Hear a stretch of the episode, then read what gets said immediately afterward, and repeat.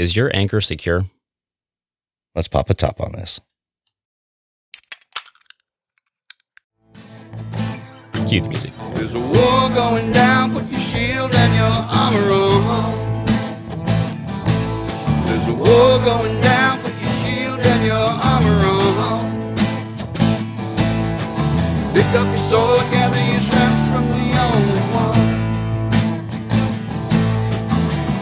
Pick up sword, gather your strength from the Holy One. What's up, guys and gals? I'm Carl, I'm Coffee Mike. Sonny. I'm Micah. and you're listening to another episode of Digging Deeper, a Bible study series brought to you by. Broken Records Ministry. I was getting ready to ask, he's going to say, You say it so good. That might be the best I've ever heard. Ronnie's going to lose his job. You're going to say it tonight on the roundtable when we record. All right, Not to well- timestamp this, Ronnie. So today we're going to continue our discussion on foundations in part two. But before we drop the needle on that, I want to have a discussion on worship.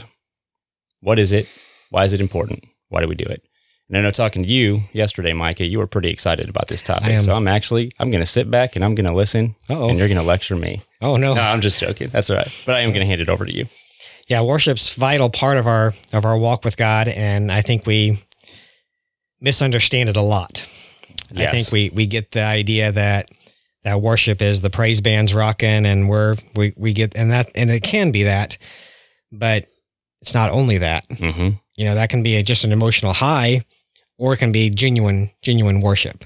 And I think I think we misunderstand what worship is, and worship's pretty broad category in itself It is. because it can encompass a lot of different a lot of different things and so I'll I was I was thinking this this morning. I was like well I'm pretty passionate about this but I don't want to take over the conversation. And then you you said that. Yeah, and I gave you so- permission to I know you gave the me gave me permission to to, to take over so- you don't have to feel guilty. but but genuine genuine worship worship with God. And I think it I think it stems from John chapter 4 Yep. and um when we talk about you know we some of us are familiar with that passage about the woman at the well. Yeah. and then the woman just tries to distract Jesus onto a topic but yeah, deflection. yeah, deflection No, But- that, but it- the, the woman at the well's been coming up so much for me. That's why I was. Has it? Okay. Oh yeah, it's just that's awesome. I, I thought I thought you were I thought you were going to go to the same I thought you were going to go to the same passage. I was like, "Oh, that's cool." but but but she gets in a conversation about worship and she says um this is this is verse 20 our fathers worshiped on this mountain but you say that in jerusalem is the place where people ought to worship and so she tries to distract him with a place you know because jews and samaritans obviously not to get a whole background history of it but jews and samaritans they did not get along at all. Oh yeah, absolutely. and so and so they would worship in different places and so she's trying to distract and say hey where's the right place to worship and jesus response is woman believe me the hour is coming when neither on this mountain nor in jerusalem will you worship the father in other words worship is not a place and and we think and and i and one of my aggravations sometimes. And, and I, I think we've done this at our church a little bit too. We try to stay away from it. But one of my aggravations is we say our worship service starts at 10 o'clock. Well it indicates that that's only the time of worship to me you know and, and, and worship's an all the time all the time thing. I was telling you guys before the podcast i had kind of an emotional roller coaster week about two weeks ago. And God just kind of hit me over the head with a with a ton of bricks and it was like everything that you've prayed for, everything that you've asked for, I have provided for you. And I just sat there, you know, I was I just just finished, you know, trying to get rest for the day and I was just kind of I just sat there and was like, God, thank you. And just had a little praise service and that's worship. You know, it wasn't a big band, it wasn't a big hoopla. It was it was me and the Father having a conversation and then that and that's worship and, and and so it's a it's a genuineness of the heart is what I'm what I'm getting at and Yes. I kind of taken I've t- kind of taken over a little No, bit I it, it amazed me. Hoopla. well, Yeah, who- you know I think well you know the yeah I don't know It- is that a real word I don't kinda know, made that because up. I- it's I a think real it word. is. Is it? And Okay. we're gonna bring it back. It, It's- it it's- made me grin. It's criminally underused. it's gonna be my word I guess I like yeah. it. yeah hoopla Hoopla Micah. Ooh, yeah, there, Sonny. There you there you go. go there's there's the new handle I guess no I don't gonna know have to look Nah, at No, I don't Uh, think the so. more I, the more I think of it, the less I like it. yeah. No, I But- think that's really important because I think we have this idea that worship is just what you do for an hour and a half at most on Yes. Sunday. Yeah. And it's not. It's so much more than that. that's part of it, yeah. But it's so much broader than that. It's it, that's not it. We can't limit it to that Yes. to that time s- t- time slot and think that we're truly serving him. Yeah. Now, see, I I kind of think of worship of thankfulness Yes. in a way too. It's not just praise. It's not just. It's thankfulness. Um, like in those little moments, like you said, Mhm. you know, God revealed to you, hey, you've got everything that you asked for. Yes. um, and that thankfulness is a is a form of worship because like there's little moments that I have like that that are just you know you're like you know thank you for that moment Yes. you know thank you for that time and um it, I think those are the times that I feel the closest Yeah. I think those are the times whenever and that's what it I, I think that's what the Bible says it says you know whenever you worship on a consistent basis, that's the closest. You know, that's whenever you feel the closest. Yeah. And Well, and just to add to that too, what is you know the Most High consistently rebuked the Israelites for in the wilderness? Complaining, a Right. lack of gratitude. That was his number one complaint when you look at that account was they were constantly complaining about what they didn't have. right, Okay, a total lack of gratitude for the Most High. So yeah, I think I think a a, a, a position of of gratefulness is very important when you enter into the presence to worship Him. Critical and key, I think. Absolutely. Well, what And we- about what about uh, worshiping Him in spirit and truth? Yeah. Paul talks about that in Romans. Uh, Yeah. And I'm, I'm going to get there. Yeah. oh, I'm absolutely. sorry. I No, forgot- no, you're I, good. I forgot That's- it was your great. show. Go ahead. No, no, it's it's. No, No, not still my show. not my show. No, that's great. Yeah, because we we had, we do have to do that. It has to be truthful. Has to be sp- spirit led and spirit filled. And I think sometimes we wrongly equate an emotional experience with spirit led, Mm-hmm. And it it be doesn't. hard to discern between. I mean, for a lot of folks, it really can. Well, I think sometimes we we get that. I think if I think the way to tell is if it lasts. I mean, yeah. after the song's over, type Yeah. thing. yeah, you know, if I, if, you know, I'm, you know, the, and I don't mean to, to pick on churches with bands. I'm not trying to do that, but you know, the band's rocking, the band's, you know, everything's excited, and it's lively, and it's and it's vibrant, and then we walk out, and that's it. Then we've had an emotional spirit experience. We haven't had a spirit filled worship, and I think that's where the spirit comes in. We because he says, those that worship him must worship him in spirit and in truth. We've got to worship him in in spirit, yes, filled with the Holy Spirit, but I think with that energy, that genuineness, that that that passion of the of the heart. And I think when we do that, and the and the problem I think is everybody worships differently.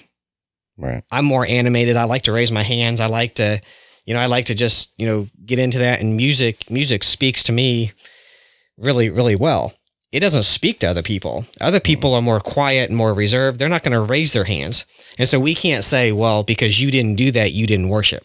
Right. But how many times have you heard someone say that? Exactly. And that's the problem. And then we, and that's why we miss that right, because we we're looking at something which to put our hands on in worship.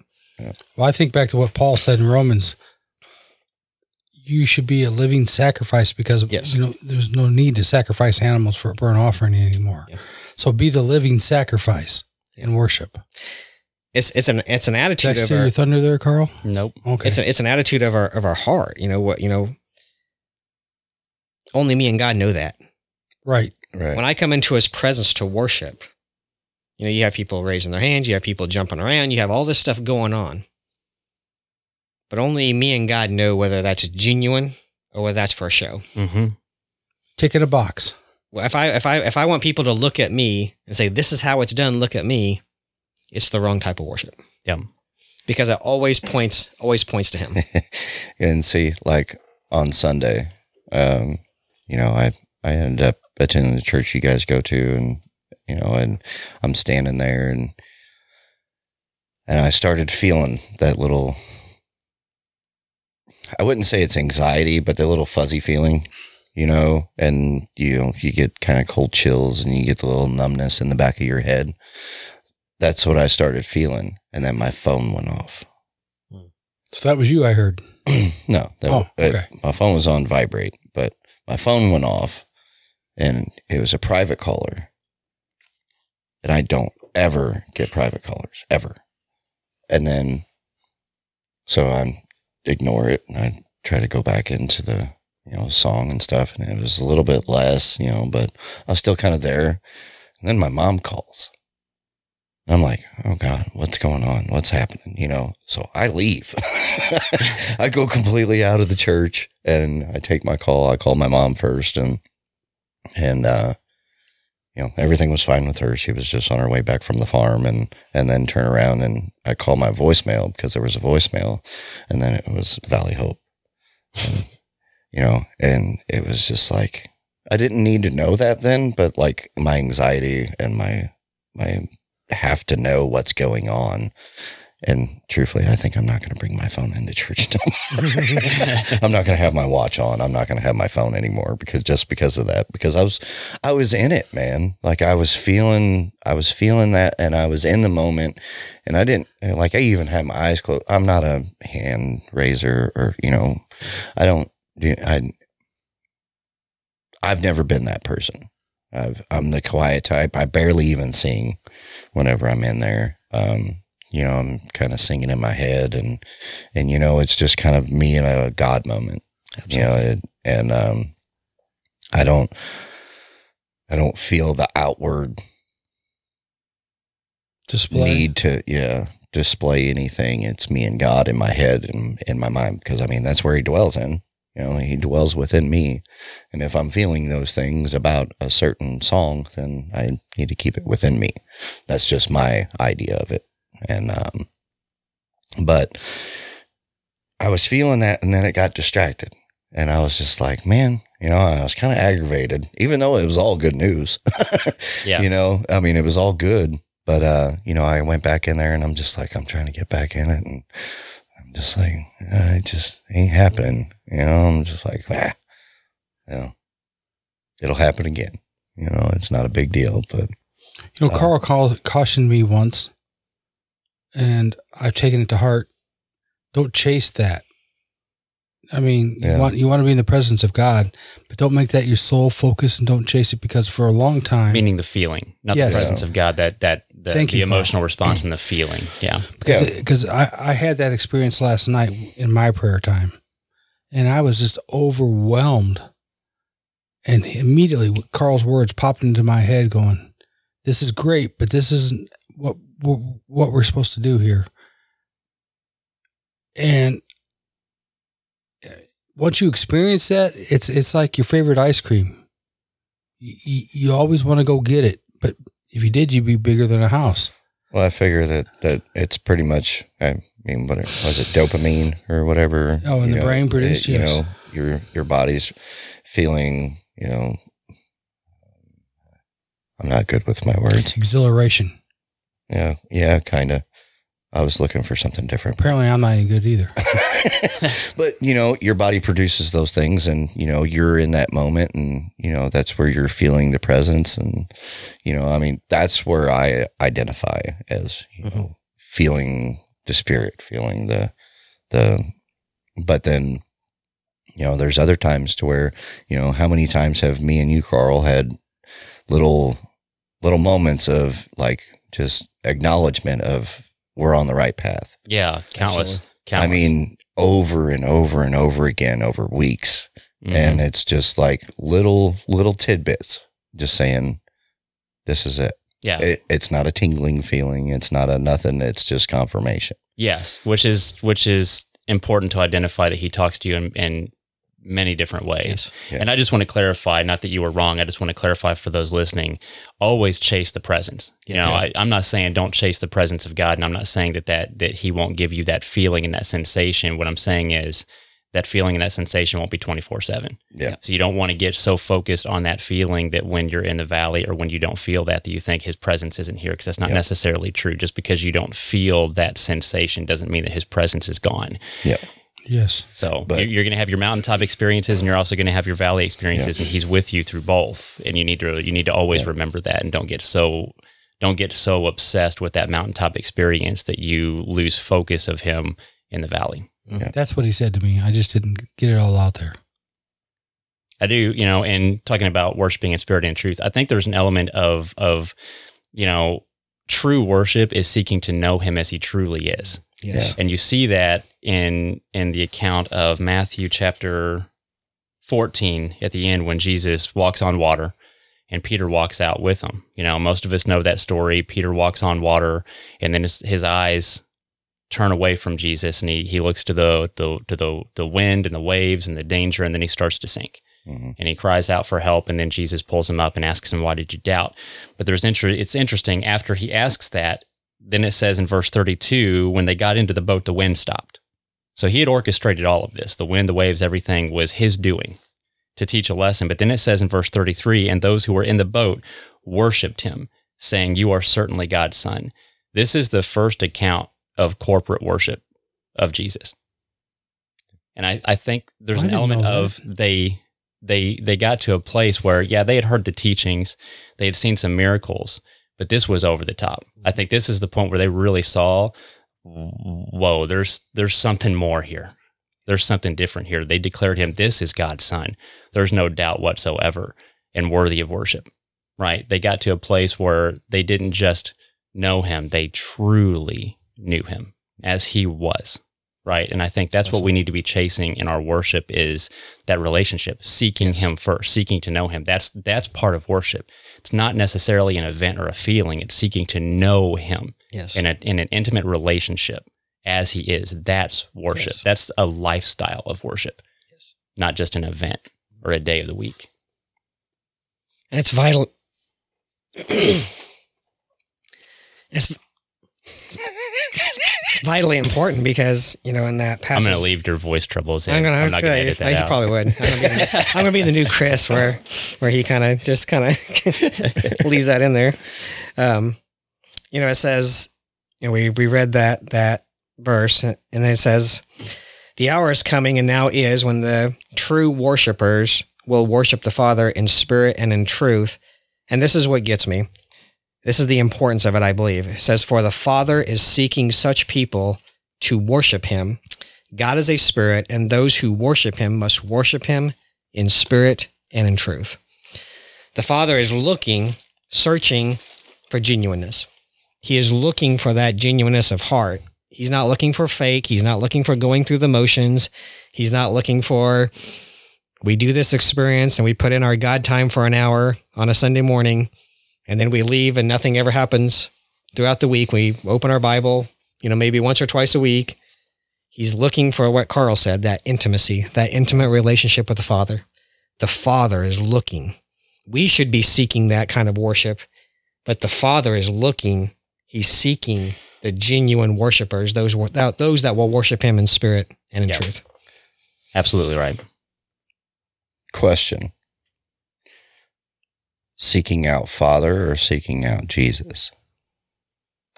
i don't think you can Is seek one sep- without seeking the other Okay, well, is it a is it a separate relationship? Is it two different entities that we're supposed to be having a relationship with? Great question. The relationship is with the Father.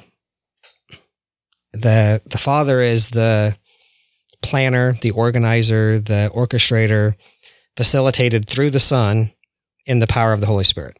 But all of them are one unit, which is, but they have distinct Right. I mean, we're getting into some deep, deeper stuff, but it's kind of distinct characteristics. And so the relationship is with the Father. Right. Through the love of the, the Father's love through the Son, this shedding his blood for us on the cross. Mm-hmm. every time Jesus, you know, defines the relationship through prayer or worship, it's always, you know, pray to the Father Yeah. in the name of the Son. Yes. Right. We, we pray to the Father in the name of Jesus, right? He says that I do nothing that wasn't shown to me by the Father first, Yeah. right? So, and, and, you know, it's like he says, you, if, if you see me, you see the Father. And, you know, I, Yeah. I believe what he means by that is that everything that he does and everything that he says is like you said, Mike, it's a good way to put it, planned by the Father. Everything Right. was planned and orchestrated by the Father, and, and Jesus serves to actualize that for us. Well, and I mean, I that's just, why that's why I say I don't think you can see I don't think you can have a relationship with one without the other because they're so intimately connected that, that having a relationship with the Father is having the relationship with Jesus if you're a believer in Him and the sacrifice and the, the, the plan, right? well, some people just, I mean, I, me in the beginning, I, I didn't know which one to do. hmm You know, like I didn't know which one to seek out. I didn't know if it was going to be, you know, do I seek out God? Do I seek out Jesus? Do I, what do, how do I do this? You know what I mean? hmm And I think a lot of people, and they're stuck on that. Like they don't, they don't know the difference. I do think a lot of people cut the father out. I do Yeah. see that a lot. It seems like there's a, a there's lot of only Jesus or there's only God. You know what I mean? Like there's, there's not both of them God isn't the father. You mean? yes. Yeah. Okay. Yeah. And I mean, like, I, I just, I don't know. I thought it was maybe a Yeah. good idea to, because, you know, we're on worship and hmm everything else. Well, and he, Jesus is worthy of worship. Yes. Right. Right. He is divine. Clearly, the the disciples in that that reference that I that I mentioned, they worshipped him. Exactly. They did worship him, but your focus is the Father. Right. The, the the Father is the the center of absolutely everything, and I, I do think that I see that error too much, where you know praying directly to Jesus and you don't mention the Father, like they've conflated. hmm You know what I mean? They are one, but we conflate to the point where we almost forget about the Father entirely. And y- like you said, that's getting into some deep theology, going back to you know the era of Mhm. Marcion. You know what I mean? Where he he sort of treated the Father like a like a like like an unwanted evil God that he wanted to cut out, and Jesus was this new God that freed us from the Father. Is what Marcion believed. He was a early early church heretic, and I think some elements of his heresy have survived in in modern theology a little bit too much, Mm. more than more than that what make would make me comfortable. Yep. You know what I mean? And when you look at Jesus' life and you look at what he's done, you know, throughout the scriptures, he consistently points to the Father. If you've seen me, you've seen the Father. Right. You've seen me do these things, you've seen the Father do them. Right. You know, I and my Father are one, but but he's what he's saying is I'm the facilitator, you know, yes, I'm worthy of worship. You look at Revelation, he's the only one worthy to open the seals, the seals of judgment. He's the only one worthy of that aspect. And so, and so, yes, he is worthy of worship, and we should. No, there's nothing wrong with worshiping him, but but we do worship the Father. I think there's several illustrations throughout the Scripture that indicate that He deals with us as children. Right. You know that He is our Father, and there's tho- tho- those references that indicate, yeah, we we we worship the Father, pray to the Father in the name of the Son, like Carl said. Yeah. Yeah. Yeah. There are occasions where it seems like they're kind of indistinguishable, Yes, but Yeah. yeah. and that's why we pray in Jesus' name. You know that we end our prayers. It's not just a good way to end our prayers. For some of us listening that may not be familiar with church church phrases or church Yeah. Vernacular. vernacular. Yeah, there you go. vernacular. Wow, That's good. Okay. Yeah, I we're know. good with your words, Mike. Man, man, I was pulled that out of pulled that out of his hat. Out of my there. hat, yeah. Yeah, pulled that out of his hat there. I will say this: the understanding the divine nature is an extremely complex Yes. topic that will probably always be over our heads. Yes. Realistically, as finite creatures with very finite brains, we're never going to fully, truly understand and grasp the infinite. Correct. And it, it's good to seek these answers and know who who our focus is and how we should approach the present. However, never do you find in Scripture where it's required to have a perfect understanding of the divine nature to be saved. And the reason is we can never have a perfect understanding of that. So you see these these really hateful debates about you know the Trinity doctrine and how do we how do we how do we how do we understand the nature of divinity and screaming heretic at each other. I, I think that's that's a I really feel like that's a, a demonic distraction Mhm. because we can't I, you know we can't fully grasp and understand that it's it's something that he tries to explain to us in human terms as best he can like the father son relationship and things like that things that we can relate to to try to to try to understand and grasp the relationship of the divine but it's still a very limited understanding and it for us i believe it always will be a limited understanding i think we'll be chasing you know greater understanding for eternity and never fully grasp it Yes. you know what I mean? Yeah. That's not required for salvation. What's No. required for your salvation is that you believe, you believe in what he did, you believe in the plan, and you love him. Yeah. Right? You love him, you confess your sin, and you genuinely love him, and you seek to emulate what he's laid out for us as far as as far as our behavior.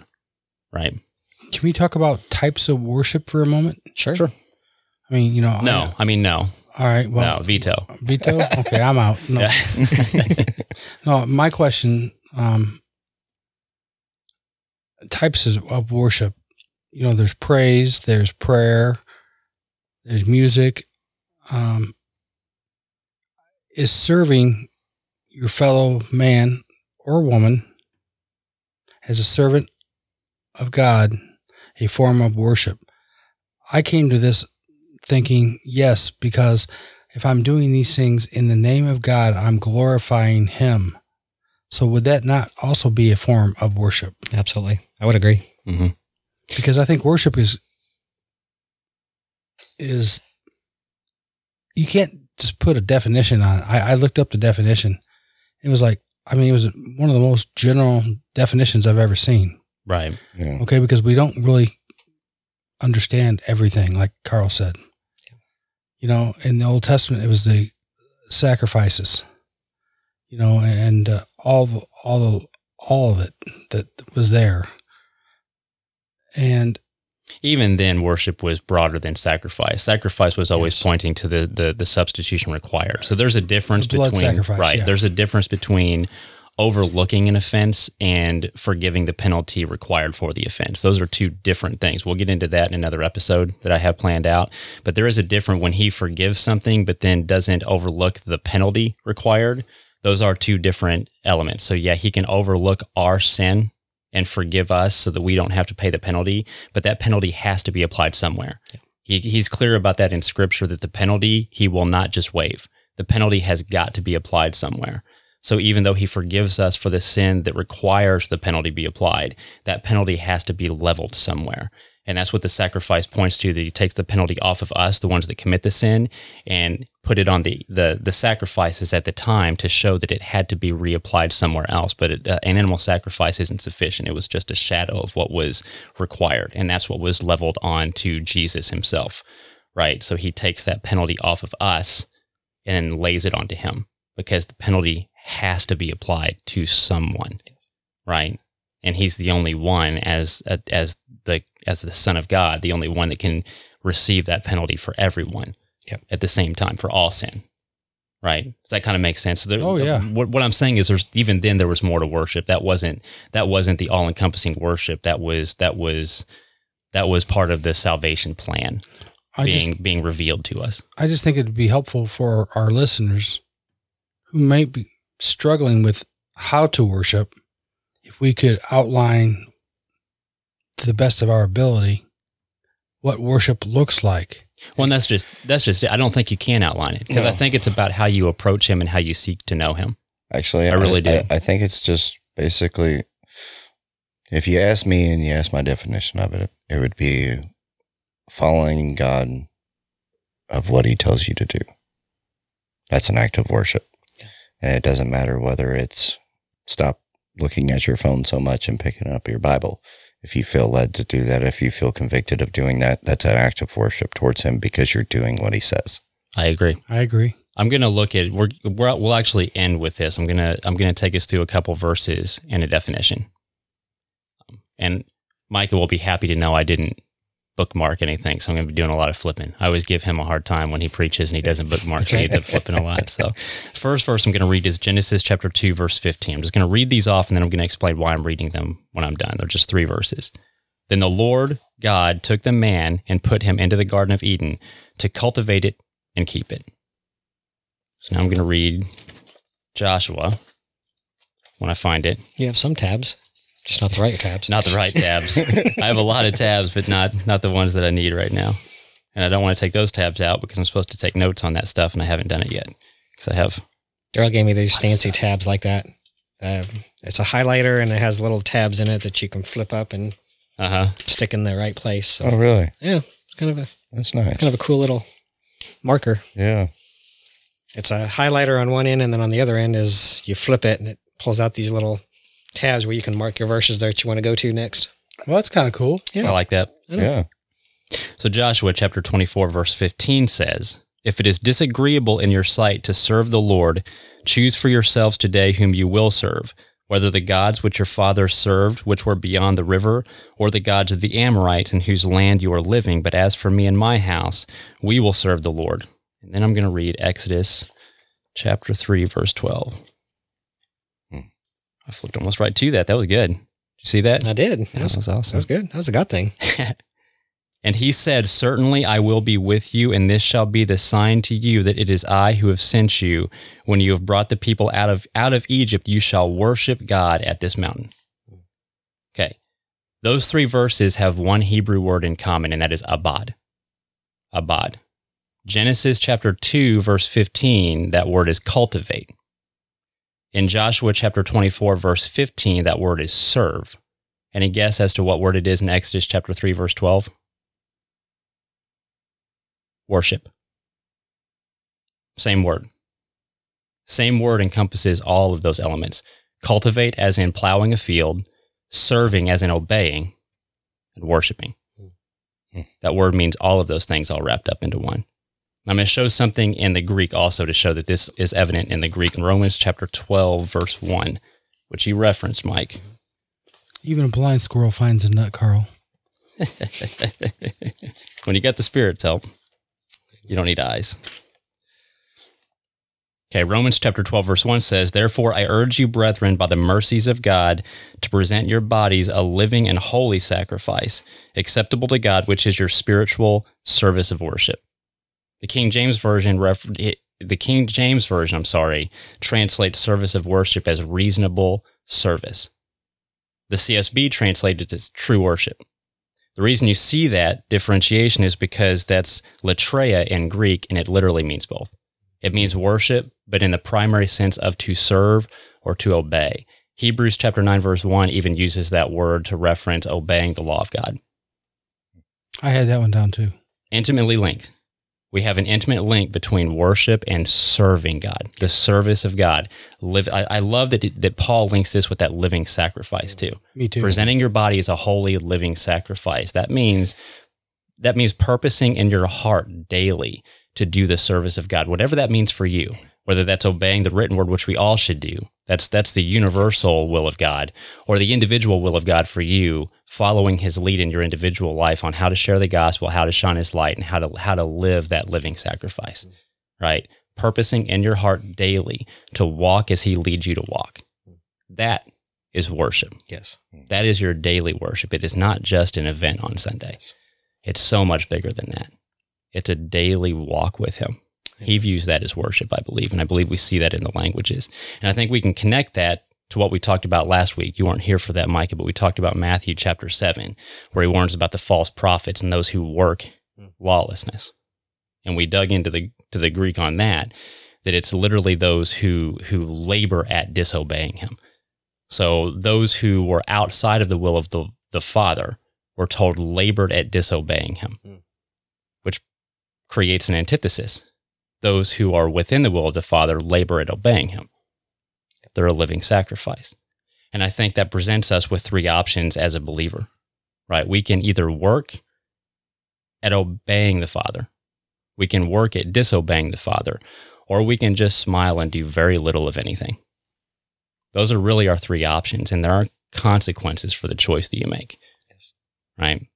That's not how you earn your salvation. You don't earn your salvation. That salvation is paid and you believe, but there is a follow through, Mhm. and there are consequences in how we choose to follow through.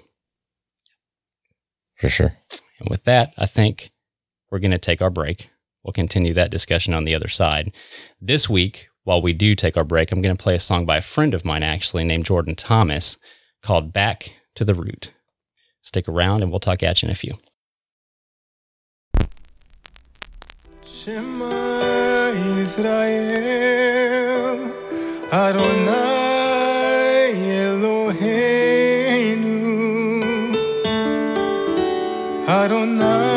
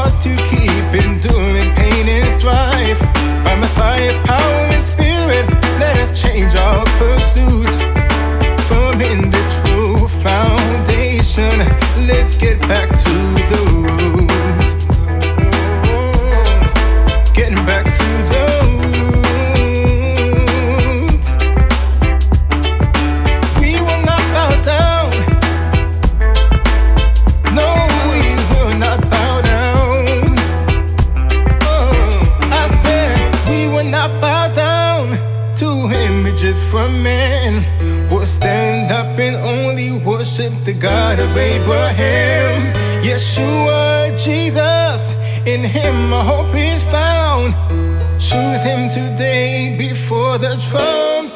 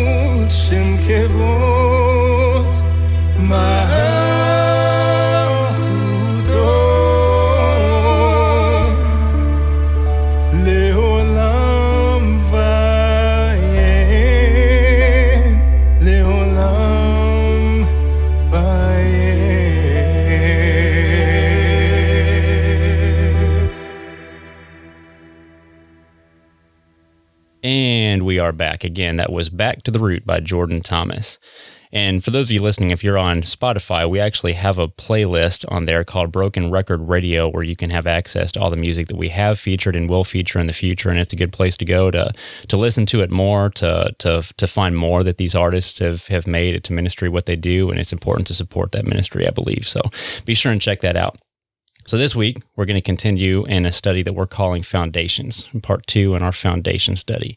You weren't here with us last week, Micah, so we'll briefly summarize kind of what we talked about. I'd planned on doing that anyway. Before we do that, I want to read a reference from 1 Corinthians chapter 3, starting at verse 10. And it says, According to the grace of God, which was given to me, like a wise master builder, I laid a foundation, and another is building on it.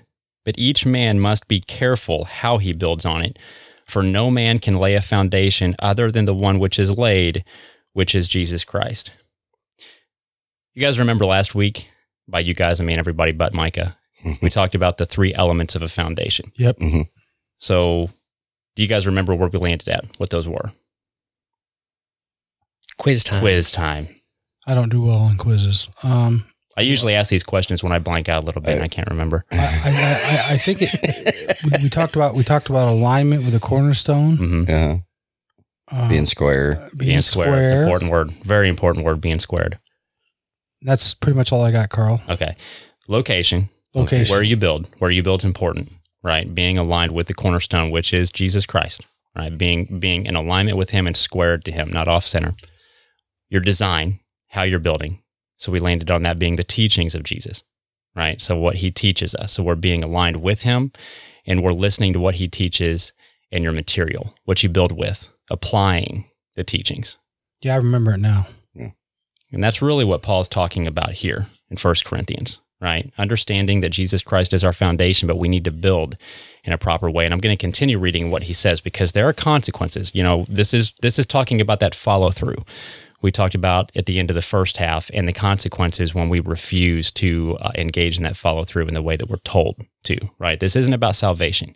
This is about how you what you do with your salvation. Yes. Mm-hmm. Right? And he continues in verse 12. Now, if any man builds on the foundation with gold, silver, precious stone, wood, hay, or straw, each man's work will become evident. For the day, meaning the day of judgment, will show it because it is to be revealed with fire. And the fire itself will test the quality of each man's work. So we're he's he's talking about believers. He's talking about mm-hmm. believers who are building on the foundation, attempting to square themselves to the cornerstone of Jesus Christ. Right? He's not talking about non-believers here. If any man's work, sorry, verse four, four verse 14, if any man's work which he has built on it remains, he will receive a reward. Will. But if any man's work is burned up, he will suffer loss. But he himself will be saved, yet so is through fire. I do like that he makes sure that he, he doesn't snatch your hope away here. Right? He's not saying you're gonna you're, you're gonna lose your salvation, you're gonna get thrown into hell. It's not what he's saying here. But he is saying there are consequences. There are consequences for the follow through. And this also destroys the idea that there, are, you know, everybody's on an equal playing field when they get to the judgment seat and there's no such thing as reward or consequence. That's not true. Biblically, that's just not true. There are there there are differing rewards and consequences when you get to the judgment seat for believers, for ones who are saved. You're saved. But if you refuse to build, meaning you refuse to apply the teachings of Jesus Christ the way he lays it out, you, you refuse to apply the words of the Father the way he lays it out from Genesis to Revelation, there are consequences. That's what he references here as building with hay and straw, right? Building with things that he told you not to build with, or building in a diluted way. I would think, I, I think of like a diluted gospel, right? When you try to dilute the gospel to make it popular, you're building with hay and straw. When you're preaching the whole truth in love, compassionately and lovingly preaching the whole truth, even when it's uncomfortable for the ones hearing it, you're building with precious stones, with silver and gold. And he references silver and gold because fire doesn't destroy silver and gold, it purifies it. Fire destroys hay and straw. Mhm. So if the judgment's likened to a fire, he wants you to build with things that can't be destroyed by fire, which is the word of God, the teachings of Jesus that are laid out for us. That's powerful. Well, thank you. I didn't write it. Well, I know, but I still enjoyed it. Paul, if you're listening, this was really good. Your letter to the Corinthians was fantastic. Sorry, you guys got any thoughts?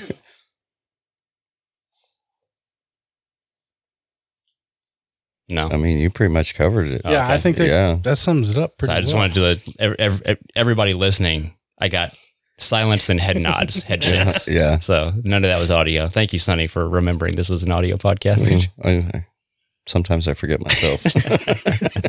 I love you guys so much. You guys remember a a, a few weeks ago I He has to shared. say that. I mean it. I mean every word of it. I might get up and give you. If this was video, I'd give you a hug right now and make you very uncomfortable. I mean, you know, I Send can him an air hug. I can push record real quick. you know, we'll do it after. just take one picture. We'll take a snuggle selfie. a snuggle selfie. There you go. There you Oh, go. maybe not that far. oh wow! Uh, I don't know. If I, I don't know where this is going here. yeah, we'll be standing. Well, that's a plus. I'll say that. Thanks for that clarification. I'm sorry, listeners. I apologize. You guys remember a few weeks ago I shared the story of the of unhitching the horse. Let me just kind of I'll, I'll, I'll briefly state it again. It was an analogy. So you have the horse that's tied to the hitching post, And the devil comes and unties the horse. Oh, yep. and yep. then the horse, you know, destroys the, the the neighbor's crops, and he Yep. shoots the horse, and it creates this family feud. Yep. Right. And I'm familiar with family feuds. I'm actually a Hatfield. Um, I'm not so proud to admit. History buff over there. You know what that that's referencing? And it was all over a wedding and a pig, if I remember Yeah, correctly. the Hatfields and McCoys. It was almost nothing that started that feud. That's why I kind of mentioned, mentioned that it was it was next to nothing, and it started a generational feud between those two families. They're of actually still going and- on today. Yeah, not with me. We changed our name. Not really. Okay, well, you changed your name. I don't think that denies the bloodline, brother. I'm sorry. yeah, probably not. Okay. Just as long as we understand that. That joke fell flat. It's okay. Point, point is, it doesn't take a whole lot to start a lot of bad stuff, right? And and that's what the lesson behind that analogy was. Was somebody finally stands up and says, "Why are we doing this? There's so much evil. You know, God, why did you let the devil do this to us?" And the devil steps forward and says, "I didn't do anything but untie the horse." Mhm. And I think there's a lot of truth in that. Very often, what the devil does, or what what the the the enemies of darkness do to us, is very little. It takes a, a very small push to get us to spiral into things that we shouldn't be spiraling into. But ultimately, we're our own worst enemy. Our worst enemy is not the devil. Our worst enemy is our own flesh. Yes. Yes. He just tweaks it every once in a while. Yep. Yep. Right. The reason I mentioned that is there's this book that I have. I'm not going to harp on this too much. Uh, we might actually do a, a. We'll probably dig into this a little bit more because I think it's important. It's a book by Andy Stanley, and I don't recommend it. The best way to read this book is to throw it in the trash. You won't hear me say something that strong very often, but in this case, I absolutely will because the things he teaches are terrible. It's called Irresistible. And the reason I'm mentioning this is because I think he accidentally does a good job of unmasking something that I think is lurking within mainstream theology and shouldn't be. And it's a very negative attitude about the things that come to the left of Matthew. Mm. There's a prevailing negativity that I see growing within, especially large scale churches that are trying to draw in the culture more than they're trying to influence the culture, that views the words of the Father with a little bit of negativity.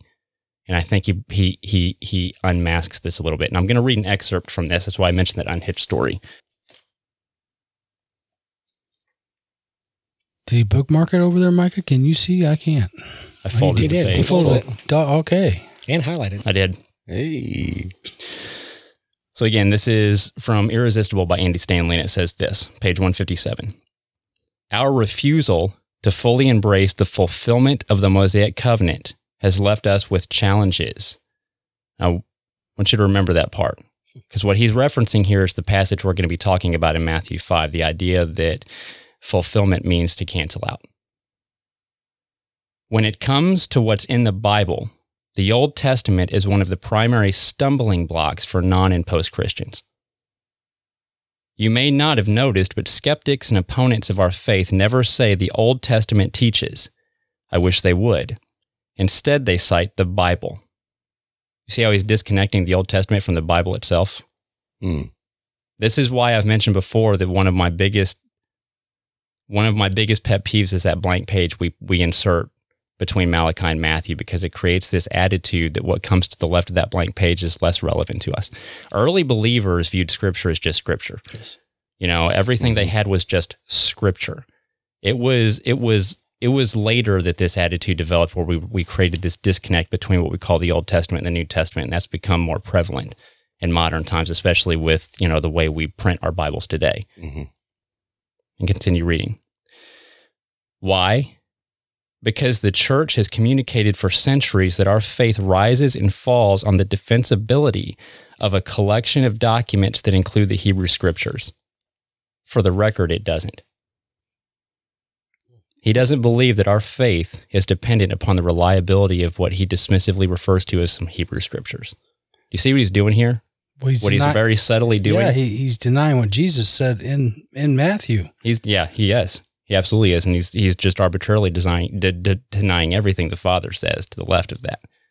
It's very subtle and very dangerous what he's doing here. He's trying to get you to view a massive section of your of your Bible with skepticism, and this is a Christian leader, a very popular one. Jesus treated the Hebrew scriptures as authoritative. Sorry, this is me reading from him again. Jesus treated the Hebrew scriptures as authoritative. Paul insisted they were God breathed. Peter believed Jewish writers were carried along by the Holy Spirit, but they never claimed their faith was based on the integrity of the documents themselves. Do you know why they never claimed that? Because it was a given. That's me talking, not Andy Stanley. It was a given. Yeah. They didn't claim that because it was obvious. Yes. Of course, it depends upon that. You can't say the scripture is God, and their scripture was what he calls the Old Testament here. You can't say the scripture is God breathed and then believe that your faith doesn't depend upon the reliability of it. Right. Hmm. Continuing, Christianity has a compelling, a compelling story to tell. But the moment we anchor, important word, anchor our story to an old covenant narrative and worldview, we lose our case in the marketplace. Marketplace. That's that's that's a powerful statement right there. It shows you kind of where his heart is. That's a that's actually a popular way that that it sharing the gospel to non-believers is referenced. I it I, that's another. I don't like ref, referring to it as a marketplace. Yes. It, it it implies that the people you're attempting to reach are commodities to be traded and sold. I don't like that. I don't need But that's not just Andy Stanley. That's a very remind- common way to, to That refer reminds to it me now. of Jesus turning the tables over. Mhm. Yeah, absolutely. Yeah. So essentially what he's saying, and I'm gonna I'm gonna finish his thought here in a second. He's implying that we should not be anchoring our faith to what he calls the old covenant narrative and worldview. He's saying that we should be we should remove our anchor from what he calls this old covenant word. And when he says old covenant, he means the the the scripture here. He means what we call the Old Testament. Without that worldview, our faith is meaningless. Jesus had that worldview. Every disciple had that worldview. As much as he would like to use this whole book to convince you otherwise, Paul had that worldview. Their worldview was based upon what the Father had revealed in what they had to Scripture at the time, and he's telling you to just remove that anchor because his reason, it, his reason here, he's not citing Scripture. He's not saying that he has a scriptural reason for this. He's saying that it's not popular. When you go out to the marketplace, non-believers don't like to hear it, so let's just pretend like it doesn't exist. And this is, although he says this in a very non diplomatic way, this is far too popular in mainstream theology. That's why I'm referencing this. He's not good at hiding it, like a lot of theologians are. But this is more popular than you would like to than you would like to probably realize. It's far too popular. Continuing. Besides, Jesus has given us permission to unhitch our faith from God's covenant with Israel. Mix and match, and you don't get the best of either. You get the worst of both.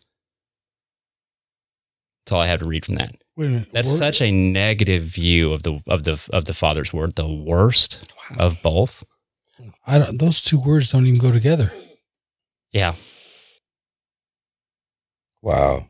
it's chilling to me how it, it's chilling to me that he would say that, but more so chilling to me how popular it is. It's got a 4.8 I mean, out of 5 on Audible. Yeah. It's Isn't that a what? scary? That's why I'm referencing this because it's not just that one mega pastor wrote it, it's that it's influencing thousands, if not millions, of believers that read this and like it all, because it speaks it speaks to their flesh. Wow. all they've got to do is open the Bible to Matthew five seventeen. We're going to get there. Okay. We'll go through Matthew 5. I'll be quiet again. I don't want to jump ahead because that's that's part that's You what our got me riled response up over here. No, no, no. I know. That's what our response to this is going to be. So he implies that Jesus, well, it doesn't imply, he states it. Jesus gives us permission to unhitch from what the Father says. No, what Jesus based said. upon his based upon his idea of what it means to fulfill the law or the Mosaic covenant. But what does Jesus say? That's what we're going to get into. Does Jesus even remotely agree with him? Because we have to follow what Jesus says. I think, you know, honestly, our, our discussion last week makes it pretty clear that Jesus strongly disagrees with what Yes. Mr. Stanley here is implying. And we're going to get more into some other things because I want to do I want to do a little bit more of a deep dive on some things that he says elsewhere in this book and compare it with scripture because I do think it's important based upon what you cited, Sonny, the popularity of it. Yeah. And it's not just to pick on Andy Stanley. It's not about that. I'm not finger pointing, but No, this is just if bas- this is it's this is out there and It's out this there. is popular. Mhm. And if they're I mean, they're teaching the wrong way. They're teaching the wrong way. They need to be told. It needs to be refuted. Yeah. I know that makes people uncomfortable when when you refute bad theology or bad doctrine with specificity, but let's be real. A massive section of the letters in your new in your New Testament wouldn't exist if it wasn't for them refuting Exactly. bad doctrine. A lot of what Paul and James and Jude and Peter were doing was refuting bad doctrine. There's a Yes. place for that. We shouldn't spend all of our time critiquing and refuting, but when it comes to something that's this heretical, let's just be real. That's that's heresy. Yeah. Telling people to ignore what the Father says because it's not popular is heresy. I don't care how you split it. And when it's that popular, it does need to be refuted with with scripture And and, it's with what kind of. I mean, it's kind of been what we've been on here lately, anyways. You know, talking about, you know, churches and pastors and everything else just being, you know, doing what's popular, getting numbers in, getting, you know, I mean, even, you know, what we looked or what we heard on Sunday at church, you know, uh, you know, the, the reasons why you do things, you know, being Mhm. able to, to either get numbers or have popularity within people or doing stuff to be acknowledging uh, yourself instead of acknowledging God, yeah. you know?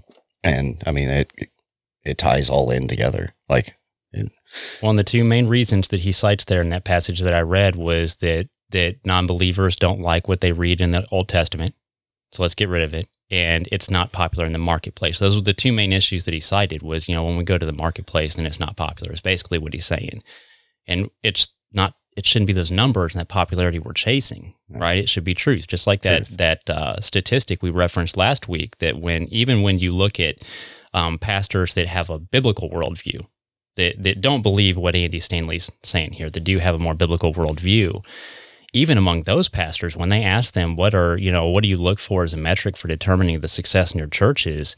Number one answer was attendance. Number two answer Mhm. was tithe revenue. Disciples, discipleship wasn't even top five. Yeah. You know, and and a, a full undiluted gospel that changes lives, that's the metric of success. If you've changed, if you've brought the gospel to one person and, and watched their life transform, that's success. Right. That's biblical success. Even if you watch a 99 people walk away from it, you know, you can't control what they're doing. But but bringing a thousand people in to hear a diluted gospel is not successful from a biblical worldview. It's Mhm. just not. It's false hope. For sure. So let's dig into Matthew chapter five to see what how Jesus would respond to this because Well, it's not pretty. Like, go ahead. no, Mike, no foundation is no foundation is stable unless it's secured. Mhm. Right. And so what he's done is pretty much abolish the foundation altogether. Uh, yeah, absolutely. That's And what so done. you have nothing to really lay anything on. Yeah, absolutely That- right. That's scary. That's It is. I'm. I fear for him, and I fear for the ones that are influenced by it. I really do. For sure. And that's why this is important that we really evaluate how does Jesus define our foundation. And if we're off center, if we're off square, if our foundation's cracked, we need to fix it. We need to realign to Him, and we need to do it right now. No excuses. And that's the thing. Even that can be realigned. yes, absolutely right. Even this, you know, and that's the thing is, you know, that's what we're out to do. That's what we're out to try to help. If people believe a certain way, if they believe that, you know, if they're believing wrong, and not saying that we're completely right, but every time we go back to the Bible and we check it with the Bible, we go and reference to what God says, what Jesus said, what the Bible says. You know, is it biblical? Does it does it add up? Yeah. And that's that can be safe too. Hundred percent, a hundred percent. You know, to to go back to the analogy that Paul gives us, if you're building with hay, like like this, I would call building with hay. If not, Mhm. if not even just displacing the foundation altogether, you can you can you can return to the cornerstone. You can build on that, and you can start building with silver and gold. And that could be If you're if you woke up this morning, oh yeah, absolutely could be. You know what I mean? hmm Turn turn that around and being like, hey man, I was wrong all these years. Yeah. And psh, here we go. Imagine the following then. Yeah. That would be awesome. It Sorry. it would be pretty cool if a author wrote a rebuttal of their own book. It would be. You know what I mean? But I think that would take him coming to grips with his own flesh, Yep. his own pride. Which is true of all of us. Yeah. Yes, yes, it is. But I, I'm not going to say God can't do it, but maybe He uses people like that for a reason that I don't know, and probably never will. It could be a, it could be a test that, you know, showing you that b- going biblical is the only way to go. hmm I don't, I don't know. God used Balaam for his plan. Balaam didn't want to be used for his plan, Right. but God didn't give him a whole lot of choice. So God. God can God can work anything toward good in the end. Yep. But uh, so we're going to be in Matthew chapter five. We're going to start in verse thirteen. Actually, you are the salt of the earth, but if the salt has become tasteless, how can it be made salty again? It is no longer good for anything except to be thrown out and trampled underfoot by men. Pause there. Anybody have any thoughts on what that means? Yeah, I do. Well, you know, give a little context. In this time, salt was used for many different things. It was used for, you know, preserving of food, which was extremely important in life. But I think what what, what he means here is we are to be the salt to cause people to have a thirst to strive after. So if we're not if we're not out there living the Christian life, spreading the good news of Jesus Christ, we're not salty. Sometimes salty takes on a bad connotation in our current society, Yeah. but this salt is the good salt. We want to be the hands and feet. And I think that's what he's referring to here. I think it's important to understand who he's talking to. He's talking to Pharisees who Mhm. were all about, look at me, look at me, I'm all, look at what I'm doing. They were all about the show and looking at them. And so what he's saying is, you've you become worthless in in your actions. If you're if it's all about you and you're doing it all in your flesh, then it's it's pointless. It's worthless. Yeah, it's important to remember that he's talking to the sort of individuals that when he healed somebody with a was was it a deformed hand on the Sabbath, they were so angry. they were so angry at him for healing somebody in need on the Sabbath day that they immediately responded by plotting to murder him. Yep. Right? How despicable do you have to be to be angry Mm. that he healed someone in need. That's when he gives that that that famous analogy that you know if your if your sheep falls into a pit on the Sabbath, would you not pull him out? Right. And he looks around and they say nothing Yep. because they knew he was right. hmm I forget where that's at. I just read it yesterday. It's in all the. I think it's in three of the Gospels. The Gospels, yeah. Yeah, well, I can't remember what chapter Right. of, but anyway, Okay, yeah. you know, these are the sort of people Yes. he's talking to. Is why Yes. I referenced that. You know, Was these these individuals were they may have been they may have been putting out a a form of a show. Their heart was ugly, mm-hmm. right? They weren't they weren't truly lawful. They would they would be considered nowadays as some of the mainstreamers, popular people, Yeah. Mhm. because everybody was looking to them Yep. to be the leaders, and they were leading people astray. But absolutely, absolutely right. And I kind of think, you know, salt in the right amount, it's good. Yeah. In the wrong amount, it's bitter. hmm And the, you know, if you don't do enough of it, then you can't taste it at all. Mhm. You know what I mean? Like it takes that fine, narrow path of just the right amount to be able to be good. Yep.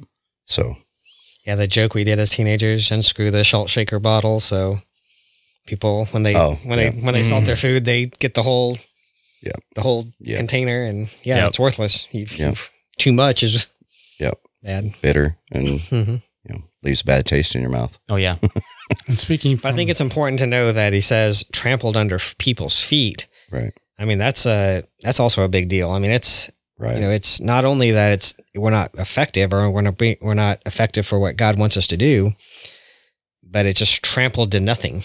Mhm. Yeah. Yeah. if you trample a grain of salt, you can trample that grain of salt to nothing. I mean, Yeah. You can trample a pound of it. and so yeah, so You it's know, so it'll it's be really gone worth so it's really worth nothing. days. I mean, Right. and I think that's you know, that's the importance of what he's stating here. hmm yeah. I like to think of it, in, you know, as a preservative. Mhm. Yeah. right? Right. You would use it to preserve meat to keep it useful, to keep it pure. Yes. You know what I mean? And it, Yeah. if you're doing your job and you're applying his teachings and you're building on the foundation, then you're you're you're you're you're purifying. You're you're you're preserving Yes. Right. what's what's good and what's pure. But when you don't do your job as salt, it just brings rot and decay. Yep. And I think that's what he's accusing the Pharisees of here. He's like, you have a you have you look like salt, hmm but you know underneath the pile it's just rotten meat. hmm It's just decay and rottenness and ugliness because you're not doing your job as salt. Mm. Verse 14 You are the light of the world. A city set on a hill cannot be hidden, nor does anyone light a lamp and put it under a basket, but on the lampstand, and it gives light to all who are in the house. Let your light shine before men in such a way that they may see your good works and glorify your Father who is in heaven. Stop there. I love that analogy. Yes. I love that. It's one of my favorite verses in all of Scripture, honestly, is the analogy of light. It's so powerful because we are in a world of darkness. Yes. Mhm. We really are. We're in a wor- we're we're in a world that is just ruled by the power of darkness, and you know to think of ourselves as the light that penetrates that, right? Because when you have light in the room, darkness flees. Yep. Darkness cannot overcome light. Light always overcomes darkness. So if you're shining His light as a lighthouse, a lighthouse is just the the vessel that carries the light. That's what we are. We're the lighthouse that And- just carries the light and shines and shows those who are wandering in darkness and in the storm the way to shore.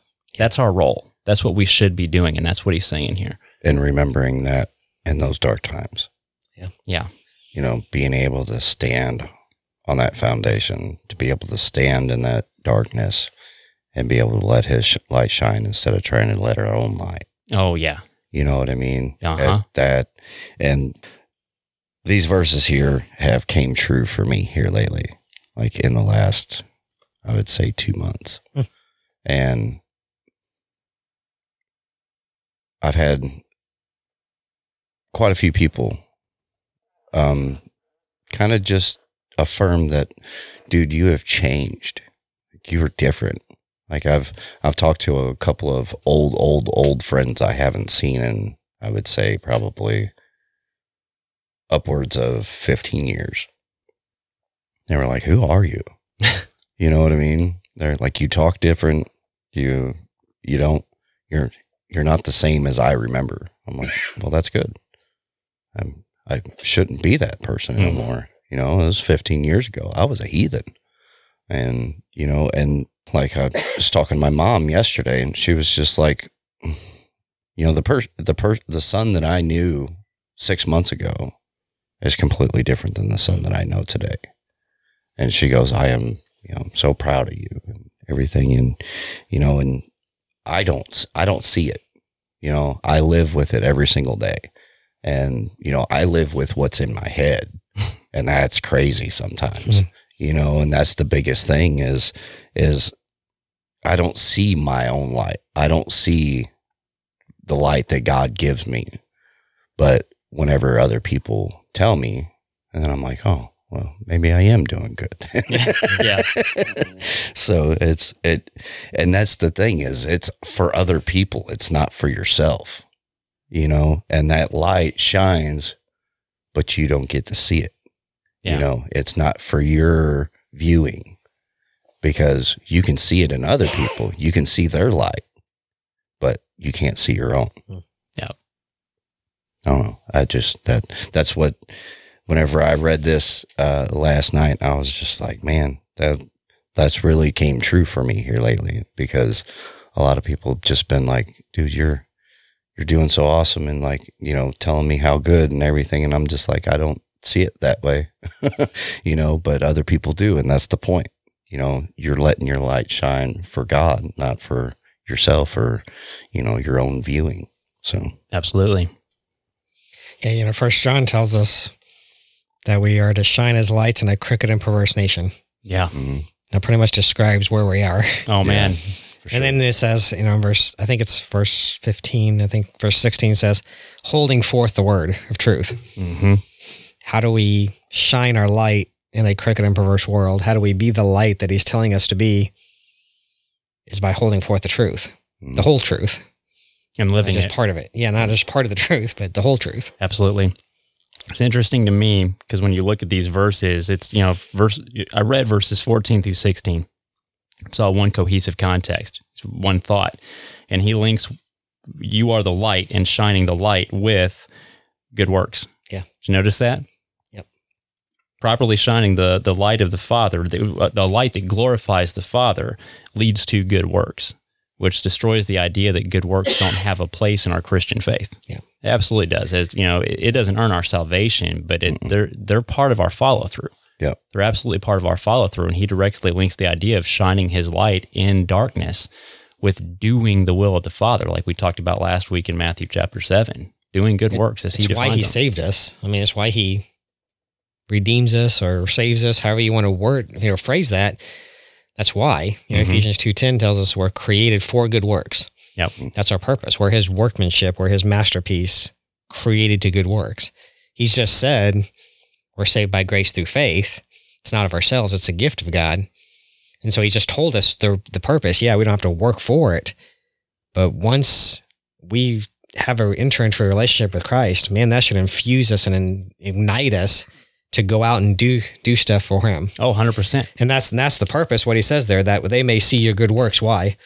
To glorify your Father. Yep. Not to puff ourselves up and say, "Hey, look at me! Look what I've done." Right. No, it's to glorify the Father. Yep. And that goes back to what we referenced in Corinthians. There are there are consequences and rewarding consequence based upon how willing you were to walk out that those good works, to shine that light. Were you dimming the light? You may be saved, you are saved, but if you were dimming the light, there's less reward for that. And I think part of that too, part of the good works is your motivation, like you're referencing, Mike. It's not just about what you do. Pharisees did some outward stuff, Yep. but their motivation was hideous hmm the inward motives were bad. You know, that needs to be transformed first. Your motive for doing good, your your motive for obeying the Father, your motive for shining the light has got to be to glorify the Father and not you. Right. It's all about glorifying the Father and doing the Father's will, even at your own expense. That has to be your motivation. I was talking to a friend the other day, and we got talking about this particular passage, and so it's kind of a God thing how it, how it came up in our podcast. But we were talking about the different types of light. There's lots of different type of lights. Oh yeah. You have little night lights, you know, that are four watt mm-hmm. bulbs. You have big, Yep. powerful lights that light parking lots, you know, that are strong lights. And so the challenge for us is what kind of light are we? Mhm. Like you would just said, you know, are we dimming our light? Are we hiding it under a bushel? Are we ashamed of what God has provided for us and everything that God has done for us? right. Or are we willing to let that let that shine and spread and say, look, this is what God's done for me. This is how he's moving in my life. This is how, you know, he can he can work in your life. Yeah. You know, and, and, And see- use it as a as a springboard to to really bring the light to people that that need it. It was kind of like you know my battle here lately you know it wasn't until i actually talked about it in our group chat that i i felt better. Like i came out with it and was just like you know i struggle with lust. And you know and the biggest thing is is that I, i've struggled with it for years and years and years. And then that's whenever i felt like i was released from a part of my hindrance from God. From I, how do I, how do I put this into words? I, it was keeping me away.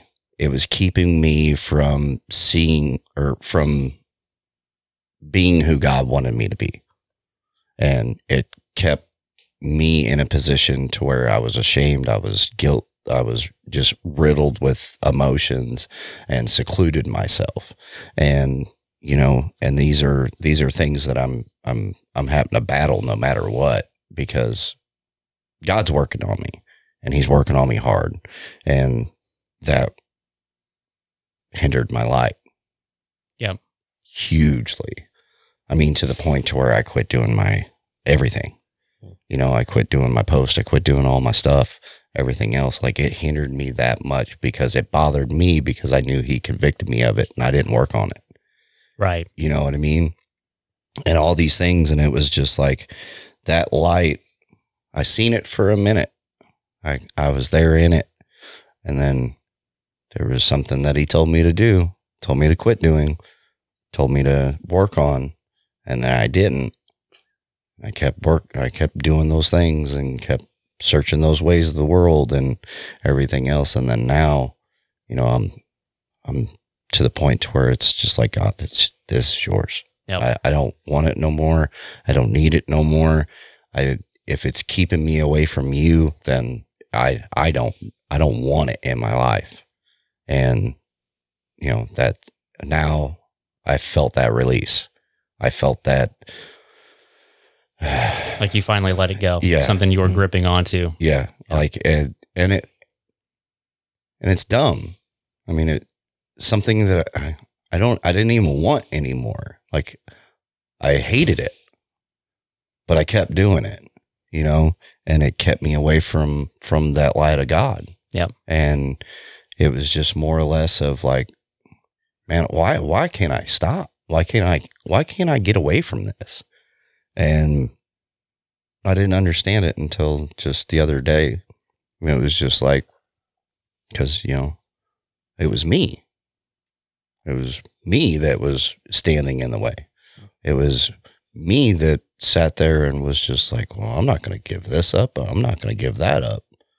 Because that, I've been doing that for X amount of years or whatever. And, you know, I, You catch yourself ain't a- justifying it. that ain't a problem. You know, it's this, that, or the other. And no, hold on. He told me. He said, "Hey, that's the issue." I've heard it. I don't know how many times I've heard it from other people. You know, those little feelings of saying, "Well, that was God." That you know, Yeah. that that that was God, and that light kept shining, kept saying, "Hey, I'm over here. Hmm. You're not doing this. I tell you to do something. Do it." don't just sit there and oh well i'm going to stand in this and keep doing this and doing this and but yeah uh, and it hindered me from being that light. And finally now i don't know how many days or a week or whatever it's been it's been just a short amount of time. It's just like here you go. It's yours. I'm done. Yeah. I can't i can't keep holding on to it because it's keeping me away from you and it's me that's keeping me away from you. It's my own doing. Why am i standing in the way of something that i want? Yep.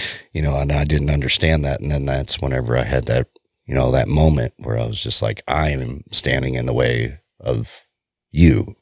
And that's that's dumb. No keep going aye, aye, sir. so, verse 17, and before I read this, I want I want you to be reminded this is in the same context. This is one flowing thought that Jesus has here. So, after he talks about being the salt of the world, after he talks about being the light of the world, links that to the to the good works that glorify the Father, then he says this, and I think this is really important. I know this is really important.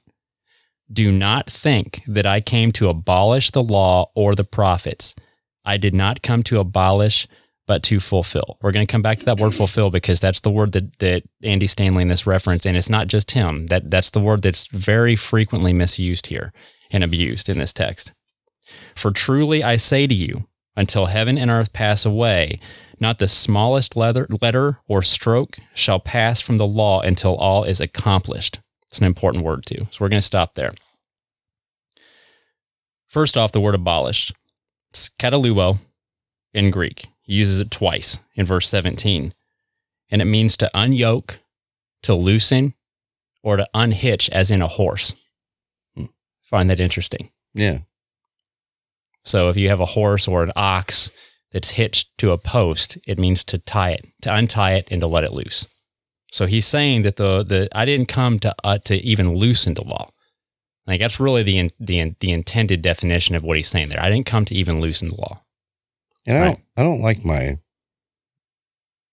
version of it because it says destroy Uh, uh, yeah, i like yours better in place of abolish. yeah yeah, abolish is probably a better rendering of that than destroy, but it's it's it, it carries the same basic connotation, but it's It's a little more subtle than destroy because Yeah. destroy Im- im- implies get rid of the whole thing. Right. And he says, I didn't even come to loosen it. That's that's Yeah. essentially what the word means is I didn't even come to loosen this. Yeah. And and law there is nomos. So it's a reference to the Torah, which would mean, you know, the biblical law. He's talking mm-hmm. to Jews. He's he's talking in the presence of Pharisees. He's talking from a biblical mindset. When he says the law, when he says nomos in the Greek, he's talking about the the commandments of the Father. Right? The the commandments given at Sinai. That's what he's talking about here. And then he says accomplished. I'm sorry, fulfill. Let's let's let's look at fulfill first. Fulfills plerau in Greek. It's an interesting word. Okay. What it actually means is to to to bring to fullness or to bring to a full measure. The problem with how we handle that is because fulfill in English can mean to end, to put a stop to, right? And that's that's often how that word is handled there. So we sort of we sort of take a sentence and and we almost we almost make him hypocritical in the sentence because we almost we almost translate this as or or too often it's taught as if he's saying I didn't come to loosen the law I came to undo it. I didn't come to abolish the law I came to I came to to to annul it. Was saying the same thing right? But that's not really what that word fulfill means. It means to bring to a full measure. So the context of plerau would be like like you're you're writing a, a, a trilogy of novels pretend Mike. I'm looking at Mike. I don't know. I could have looked at you guys and it wouldn't have mattered you're writing a trilogy of no- novels are you? You're, No, you're not. Not. okay yeah you emphatically shook your head no to that so Exactly. I apologize. I would, I would hand that over to my wife. let's pretend you're writing a trilogy of novels and you write the first two in the trilogy and then you stop and you take a break. You, you go on a hiatus right? Then you write the third and final novel in that trilogy. You've pleraud it you've brought it to the full measure right so you've completed your trilogy that doesn't mean you canceled out the two novels that came before and treat them like they're no longer relevant it's one complete narrative right your trilogy is complete now it's fulfilled it's brought to its full measure that doesn't mean you never read the first two again. If you go back and revisit the trilogy, you don't start at book three. You start at book one. So essentially, what he's saying is he's, he's I'm coming to bring to reality everything that was just a shadow up until now. Sort of like we had talked about earlier about the the the sacrifices and stuff. It's a shadow of what the fullness would be. He's saying I bring this to full measure. Yep. You know what you've done in type and shadow up to this point. I'm going to show you what it means now. That's what he's saying. He's not saying I'm giving you an excuse to unhitch from this, to loosen this and to get rid of it and treat it like it's no longer relevant. That's not what he's saying. What he's saying is I'm bringing this to a full measure. It's like you were looking through a filthy mirror and I'm cleaning the mirror up a little bit so that you can see more clearly what's on the other side of it now. That's what I'm doing here. So that's that's how we we tend to and how I believe in that reference I read from this book mishandles that word fulfill a little bit and applies a definition that isn't really intended in the Greek. Does that kind of make sense what I'm saying? We can't turn him into into a hypocrite here. Every time Jesus talks about the law, it's never in a negative context. And it's never in the sense that he came so that we could feel good about disobeying the commandments of the Father. He never says that. Never does he even imply that he came to make us feel good about sinning.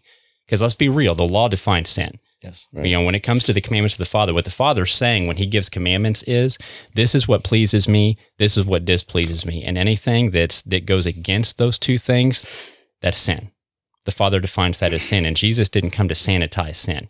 He came to he came to redeem us from sin. There's a big difference. Yes. And I mean, it the the next passage says it all. hmm Well, come, before you go there, Sonny, I'd like to go back. 18, he, he says, For truly I say to you, until heaven and earth passes away, not an iota, not a dot. For the longest time, I didn't know what that dot meant, but what, what he's referring to here is the writings. Uh, a single dot in a language changes the whole context or action of a word. He's saying not a single dot will be, you know, will pass from the law he's not saying to me it's shoring up saying the law hasn't changed folks hmm Oh, I didn't think we read 18 yet. We Was did, yeah. Oh, oh, that's what I said. The next one. Oh, is that the next one? Yeah. yeah. i just think that smallest word dot is really important because that dot can change the meaning and i think that may be where the author you were talking about Dot or I got jot.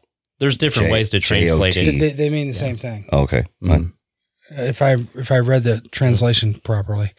Um, I think that's what Andy Stanley was trying to do. He changed the dot. Yep. Okay. Yeah. And Jesus is right here telling us, no, we're not changing any dots or anything. hmm I'm here to fulfill, which is in direct contrast to what Andy Stanley is trying to say. I, I 100%. Yeah. That, goodness, our throats are all messed up now. Yeah. Exactly. There's a lot of different It's ways all your fault, Michael. There's a lot of different ways you'll see that translated. A lot, yeah. A lot of times it's jots and tittles. In in English, it doesn't make That's- a lot of sense, but with Tittles. yeah, in Hebrew, you have a, a core word. So you have the Hebrew alphabet, and that's how you form words. And vowels are actually Sorry. Sonny. Shame on you. Hey, that was my alarm. that was my afternoon nap. Oh, I I'm got tired. I got you. And I'm the one that gets in trouble for naps. to change to to vowels were vowel points. So what they're what we're called. So in English, we have vowels as their own letters. In Hebrew, they were little these little pen strokes that were applied to the actual consonant letters. And that's what are that's what he's referencing by jots and tittles or smallest strokes. These these tiny little pen strokes on the consonant that would add the vowel point that would completely change the meaning of a word. He's saying not even a simple tiny little vowel point is going to change in the in the in the writings of the law and the prophets until everything has been accomplished. Now that's really important too because we misuse that also. That's genomai e, genomai in Greek, and it means until everything has happened. Now, a lot of times the the way we try to weasel out of what Jesus is clearly saying here is we say, well, everything happened at the cross, therefore the law is done away with after the cross and canceled out. He just said the law and the prophets, though. Like he's talking about law and the prophets. Not everything has happened in the writings of the prophets. I hate to break it to you. If Jesus hasn't returned yet, if the, the thousand year reign hasn't occurred yet, if the new heaven and new earth hasn't been been made yet, because he talks about that too, mm-hmm. until heaven and earth pass away, Yep. that's the fulfillment of prophecy. Eventually, all of this is going to be destroyed, and he's going to create a new heaven. That hasn't happened yet, and he's saying until all of this happens, not even a simple vowel point is going to be removed from the law and the prophets. That's what he's saying here. That's the full context. And that is the opposite of what that book reference I read is telling you to cancel this out because it's no longer relevant to us mm-hmm. because it's been fulfilled. That's not what Jesus is saying. It's been brought to a full measure. That's true.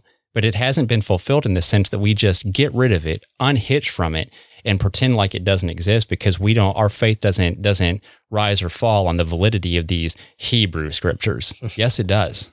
Yes, it does. According to Jesus, it absolutely does. Our faith is dependent upon these. he these said Hebrew so right there. Yeah. It's it's in it's in the Bible. It's it's his words. So how can we discount that? Right. Well, it's impossible for him to complete or bring to fruition, how you want to say it, fulfill, without what the prophet said.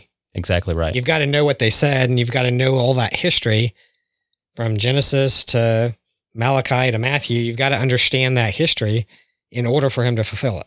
Yeah. Otherwise, there's no way he can bring it to to a fruition. There's a lot of prophecy that's talking about the, you know, the what, what prophetically is called the day of the Lord. Yes. which is in the future, right? It's that time of tribulation before Jesus even returns. That's what's so bar- bizarre to me about treating these prophets like they're they're old their Old Testament, their Old Covenant. They're not as relevant to us. They're prophesying about events that haven't even happened yet. How much more New Covenant can you be? Right. They're just as mm-hmm. relevant in the New Covenant as Matthew, Matthew, Luke, John, Mark. You know what I mean? They're mm-hmm. just as relevant because they're talking about events that are relevant. If if Revelation, if the book of Revelation is relevant in the New Covenant, so is Isaiah Yes. right? Mm-hmm. So Zechariah, they're talking about the same events. So I, I've never understood the idea behind taking taking like for example like Revelation and placing it in the New Covenant, treating treating that like it's fully relevant and putting everything else behind it.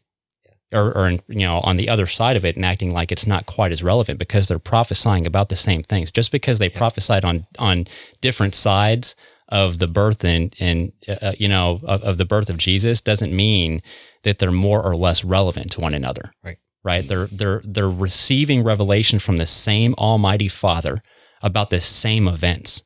Yep. All of this is relevant, and it's very dangerous to have this idea that we should just unhitch from that because it's not popular because they say things that that hurt our fifis. Yep. You know, God isn't too terribly concerned with our. You didn't like that Fifis? Fifis? or oh. feelings. I was oh, trying to. I I was was trying trying to to figure, out, I was trying to figure out what that meant. No, I was. Yeah, I was like, Uh, I was waiting for him to see. He jumped on me on Hoopla. So I was waiting for him know. to. well, it took me a minute to really because I was like, Just creating our own words. right. I thought he was referring to his I- feet. I, I, I didn't know. Feelings, I, Yes. I I usually call them feelers. feelers. I like that. That might be better. Yeah, The Father isn't overly concerned with our feelings. Yes. He's concerned with our salvation. Exactly. That's what he's concerned with. yeah. And if he has to hurt our feelings, Feelings to draw us to him, very fickle. Yep. You very fickle. I mean? fickle. And you can't understand Revelation without understanding Ezekiel and Daniel because Revelation references those. Mhm. So to unhitch from it, then you really don't understand what's going to happen in the end times anyway, No, you don't. because the prophets have already told us, and a lot of, a lot of what Revelation does is references that. Yes. A And so- proper understanding is Yes. very dependent upon understanding what, yeah, yeah, I like the reference to Ezekiel. He's a very important prophet for, for our day, for our day and time. And I mean, I think he's saying here, like, I did not come to destroy, but to fulfill. And then at the end of 18, uh, by no means pass from the law till all is fulfilled, Mm-hmm. meaning that it's still existing. It's still going to happen. There's more in it than just this Yes. than just what I am doing. It's still happening until the end of time. Yeah. The heavens and the earth pass away. Yes. You can't disconnect yourself from this. You can't Yeah. disconnect yourself from the words of the Father and think that you're sharing a full gospel. You're just not. No. He even gives a stern warning in 19. He does. Yeah, let's go ahead and read that. Whoever then annuls one of the least of these commandments and teaches others to do the same shall be called least in the kingdom of heaven. But whoever keeps and teaches them, he shall be called great in the kingdom of, of heaven. There's that olive branch of hope there too, because it seems to imply that they're both in the kingdom of heaven. This is Yeah. this goes And back see, to that, that Corinthians warning about Yep. rewards and consequence. Yeah. And see, that's the consequence. You're going to be the least in heaven. hmm I mean, that you're, Suffer loss. you're, you're still in heaven. You're still in heaven. That it's a whole different teaching than what I've ever been taught. Yeah. You know what I mean? hmm I've never been taught that even somebody that breaks the commandments, that teaches men wrong, that you're still going to be in the kingdom of heaven. Right. You're going to hell. You know what I mean? That's what I've been taught. And just to know, even if you do screw up, even if you do, like, I, you know, like, I don't see a lot of people seeing this as it actually reads. Right. You know what I mean? They always think, you know, you don't follow everything, you're going to hell. You know, that's I I have really hard feelings on that because I've seen it taught so many times. It's often taught from a place of pride, in Yeah. my experience. Mm, Well, I think you know that but that verse in Revelation where God is going to wipe every tear from our eyes. We sometimes miss that because that's talking about the judgment seat. mhm. That's right after the judgment seat of Christ, the judgment seat, or where you're talking about the believers being rewarded Mm-hmm. and the loss of reward and the sadness that comes Yeah. from that. We talk about there's no sorrow in heaven, and that's true. But that's really the context of what he's talking about. He's going to wipe away those tears. You know, it's okay. You know, you're the, you're the least of these. You're still you're still in heaven. but yes, you missed out on these on these rewards, and there's sorrow for not living our lives to its fullest for Christ. Mhm. Where we're supposed to make the most of what God has provided for us. Absolutely. And so, So in verse 19, 19 there, annuls, that's luo, and it's it's related to kataluo that we saw in, what's that, verse uh, 17? And it means basically the same thing, to loosen or to untie. So he's saying that anyone, anyone who loosens, even so much as loosens, even the least of the commandments. So he's he's again, this is the context of the law, the biblical commandments given to all people, right? He's saying if you loosen even the least of those commandments, the ones that are the that that you consider the least the, the the not so weighty commandments if you loosen those there's consequences for that especially if you teach others to do the same. And that shall be is very important too, because he's talking future context there. Mm-hmm. He's not saying as as as it is right now, this is what would happen, but I'm going to change things at the cross. He's saying shall be. He's saying in the future, like you mentioned, Mike, at the judgment seat. Yes. Mm-hmm. It shall be. This is what's going to happen. This isn't going to change. This is what's going to happen. Yeah. And that that applies to there are three arguments that I tend to hear. And before I get into that, I just want to say, based upon these definitions, just to make it clear, this is essentially what Jesus is saying here. Don't think that I am loosening the law or the prophets. I'm bringing them to full capacity. The law won't loosen until everything, hard emphasis, everything happens. That's essentially a summary based upon the Greek language there of what he's saying there, just to make it very clear. And we can't twist his words to accommodate our pet theology, or our pet doctrine, or to accommodate somebody in the marketplace that doesn't like what the Father has to say. Right? this is what Jesus says. Right. And we can't reword what he says. We can't twist his words. Right? He said it. He's either our Lord or he's not. And if you want him as your Lord, then you have to obey what he says or strive to. Imperfectly. We're all imperfect. I, I struggle hard sometimes. He's looking for a willing heart, Yes. is what he's looking for, not somebody that's seeking after excuses to to get away with how much sin can I commit? hmm Right? How much sin can I commit and still squeak in? Right? He wants somebody that has he he wants your whole heart. Yes. He wants all of you. Well, it kind of goes back to, um, you know, the 10%, how we talked, uh, was it last week? Yes. Mhm. Okay. Um, you know, I, I talked with a coworker the other day and kind of brought that up and, um, you know, the, the tithing, the offering, um, you know, scientists sit there and say, you know, we only use 10% of our brain.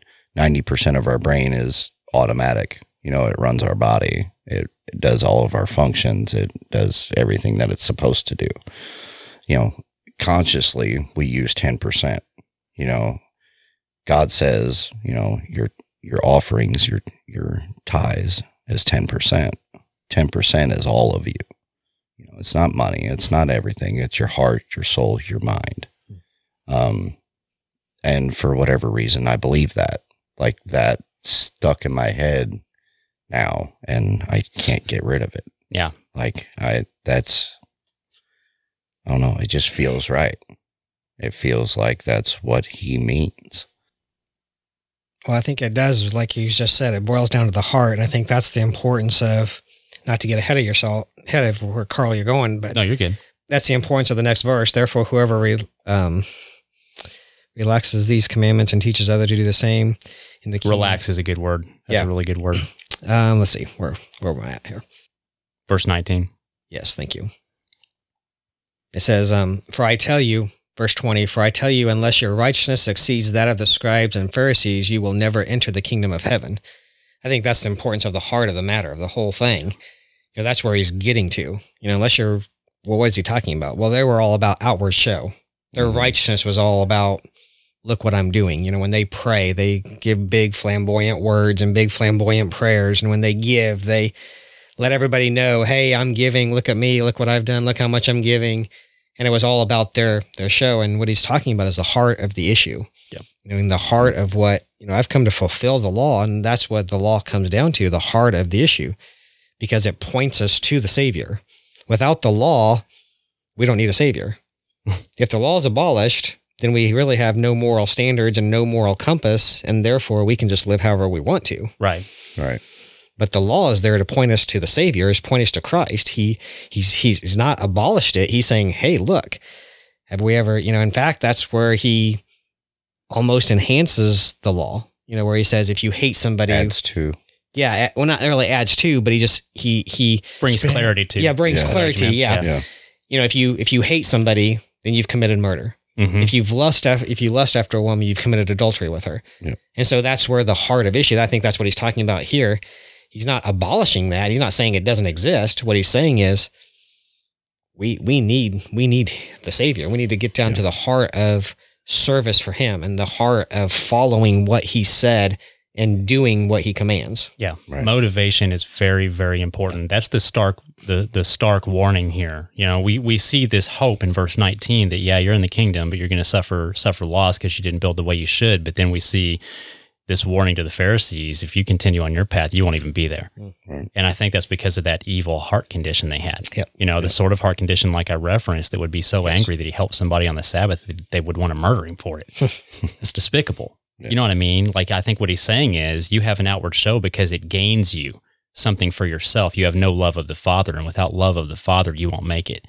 Right? You can Mhm. you can make it into heaven, um, if you have love of the Father, but you didn't apply it in the right way and suffer some loss. But if you don't have love for the Father, you won't even be there. Yeah. I think that's what he's warning about here. You need to have a genuine love for him. Go ahead, Mike. I'm sorry. Didn't Jesus, excuse me, he also said th- those people that do that, that you stand on the street corner and preach and look at me, I'm giving all this money, they have received their reward. Yeah.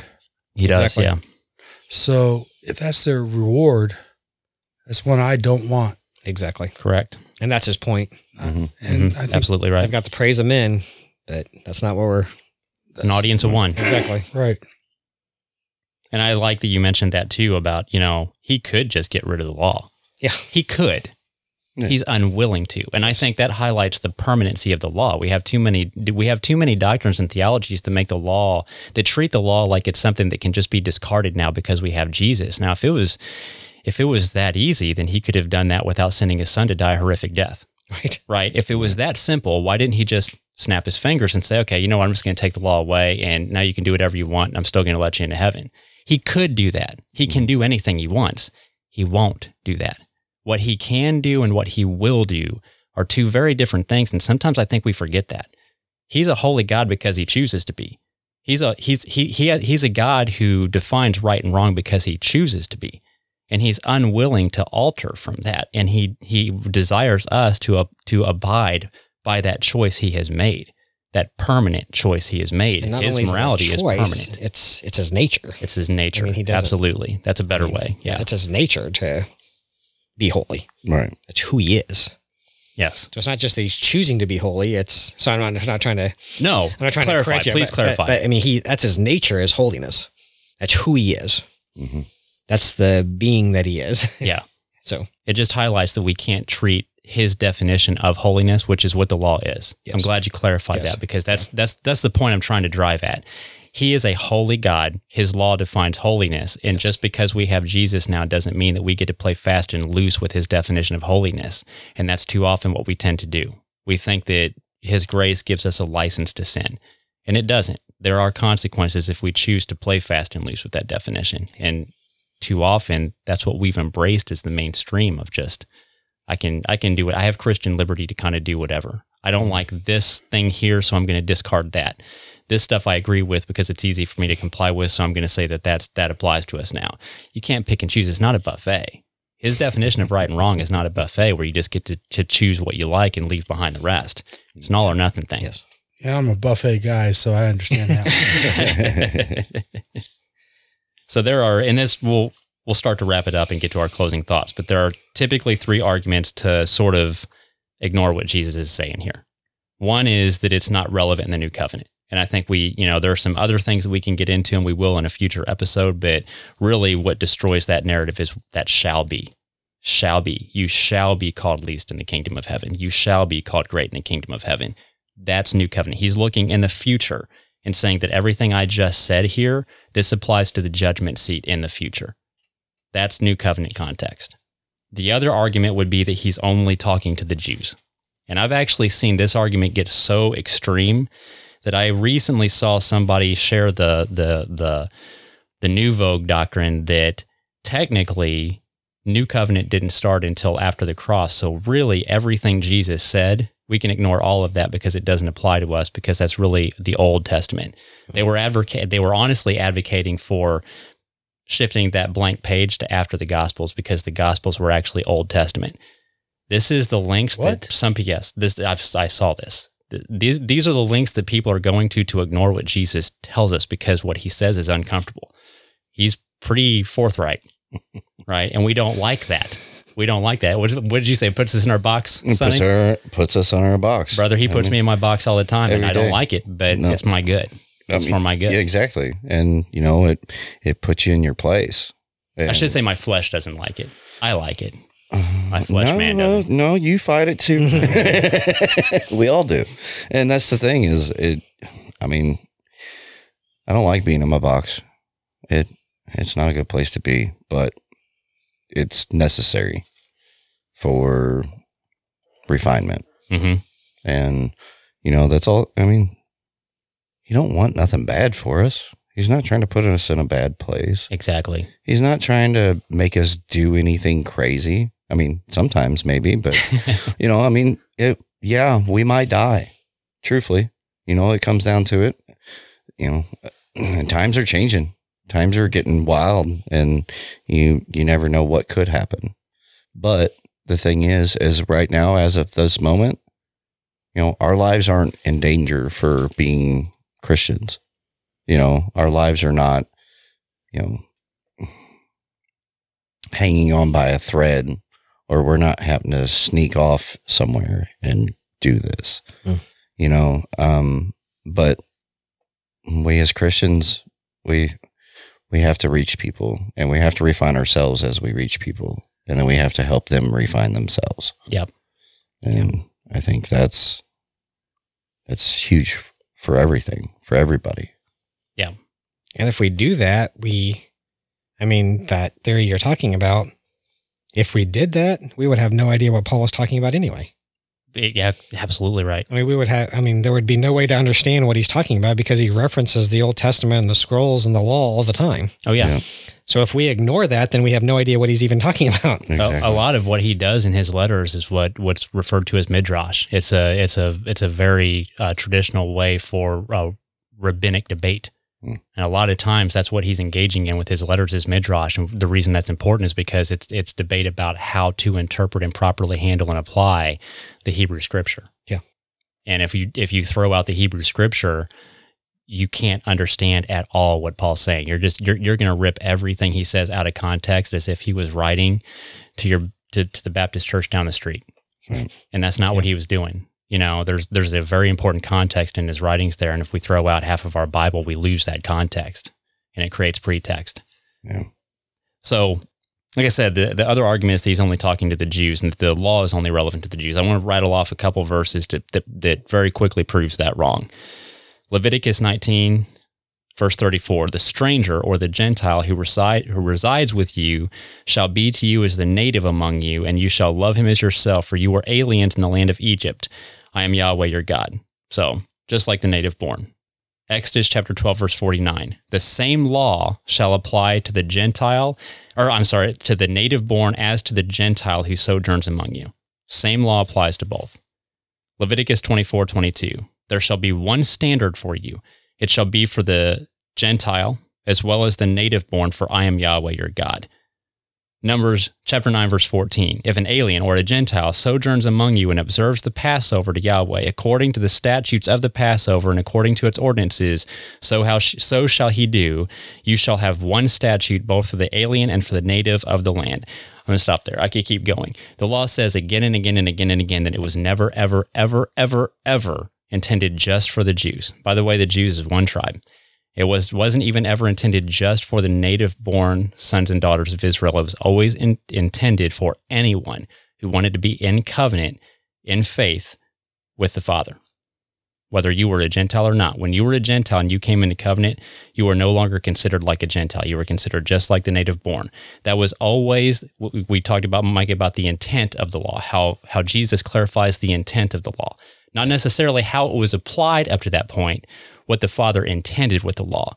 What the Father intended with the law was that it was essentially the Constitution guiding and directing his nation, which was always intended to be the only nation. Yep. Right. The end goal for the Father is a new heaven and a new earth. It's just Israel, just the Father, the Son, and his people, one nation, one constitution, one law, one standard of right and wrong.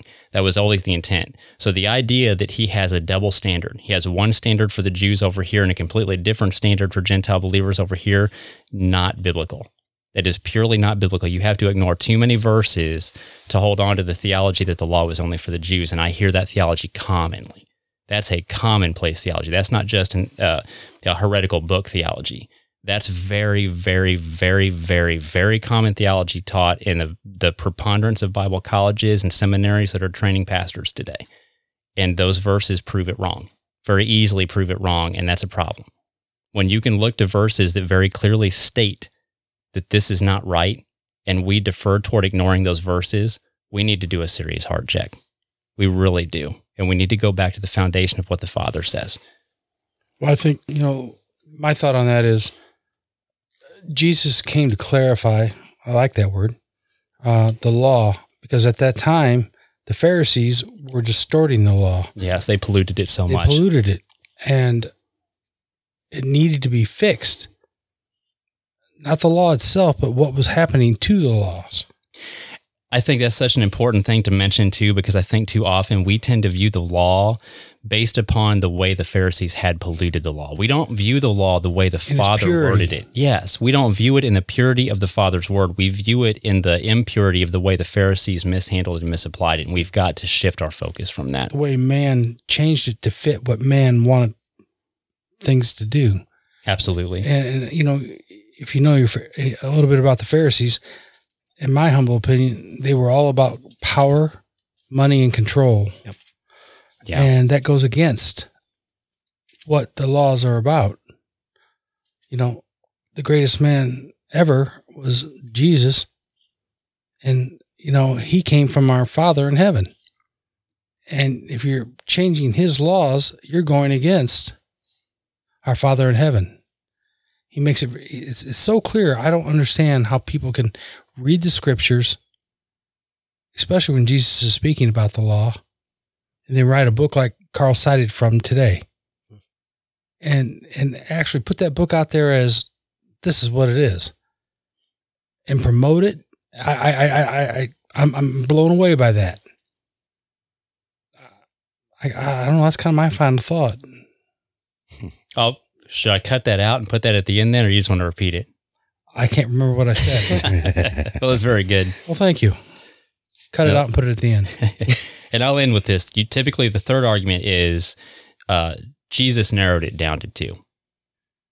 So I want to read. It's Matthew chapter twenty-two, verse. Where am I going to start?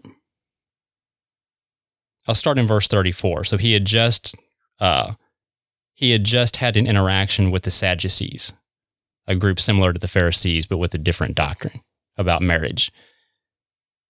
And he kind of tells them, I, I love what he says here. I think that's actually important because it's in the context, kind of what we're talking about in verse 29. When the Sadducees bring this question to him, we're told that Jesus responds with, You are mistaken because you don't understand the scriptures. And that's mm-hmm. exactly sort of what we're getting at here. When we don't understand the full word of God, when we when we cut chunks of it out, or we just listen to some sermons and we don't actually test things, it can lead us to being mistaken hmm even if our heart's genuine, even if our heart's pure, even if we think we're being loving and kind and compassionate, we can be mistaken because we don't know the scripture. And it's really important to know what the scripture says. Yes. So skipping down in verse 34 says, But when the Pharisees heard that Jesus had silenced the Sadducees, they gathered themselves together. One of them, a lawyer, asked him a question testing him. So he's he's not asking this from a pure a pure heart hmm with good motivation. He's trying to trick them. They're, you know, this, the Pharisees are trying, Trying to to trick. trip him, trip him up and say the wrong thing. Exactly. They're trying to trick him into saying something they can accuse him of blasphemy for so they can justify killing him. Mhm. Teacher, which is the great commandment in the law?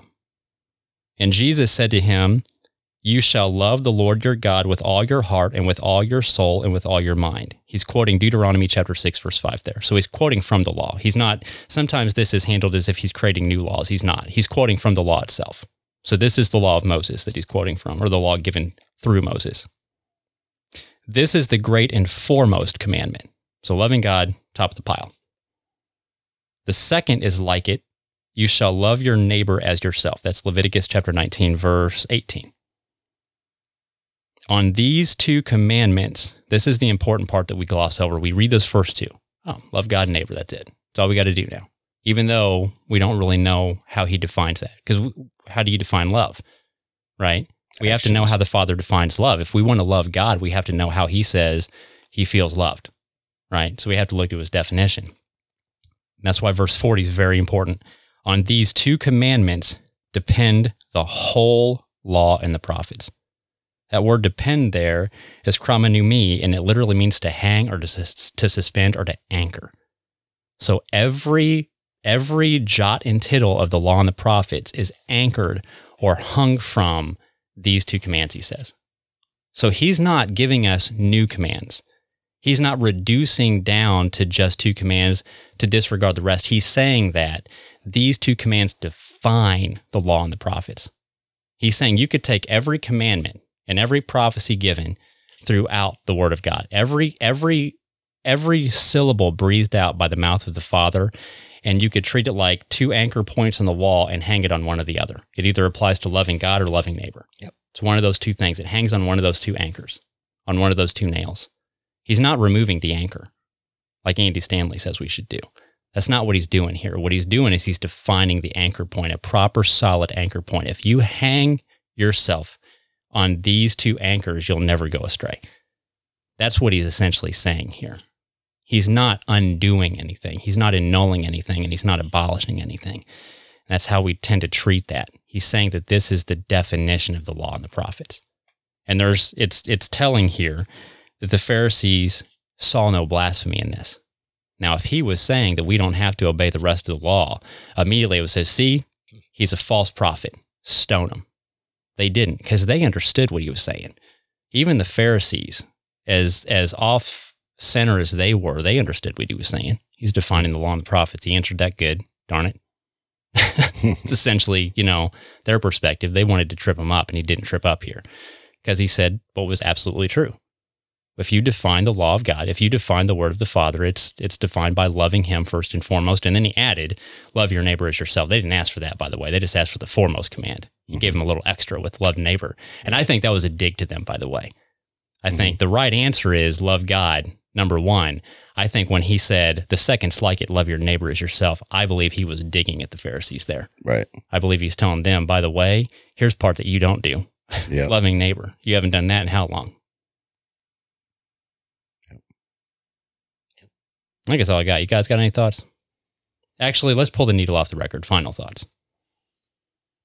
I've already gone, so Um, I really like this one because uh, it it it kind of it put me in my place on a couple of things, and and it kind of spoke of what I've been going through, and um, um, It's been happening a lot recently. yeah, and Me too. Yep. You know, it kind of reminds me of you know where I should be, where my heart should be, where uh, my mind should be, and um, I kind of smacks me in the face a little bit, but um, just so you know, Sonny, I'm always here to smack you if you need help. oh no, don't, I don't need that. well, I just want to offer my services if you need it. Yeah, yeah, I want to be helpful. I want to be a servant. I'm willing to smack you. yeah. I got a, I got enough scars for now. Yeah.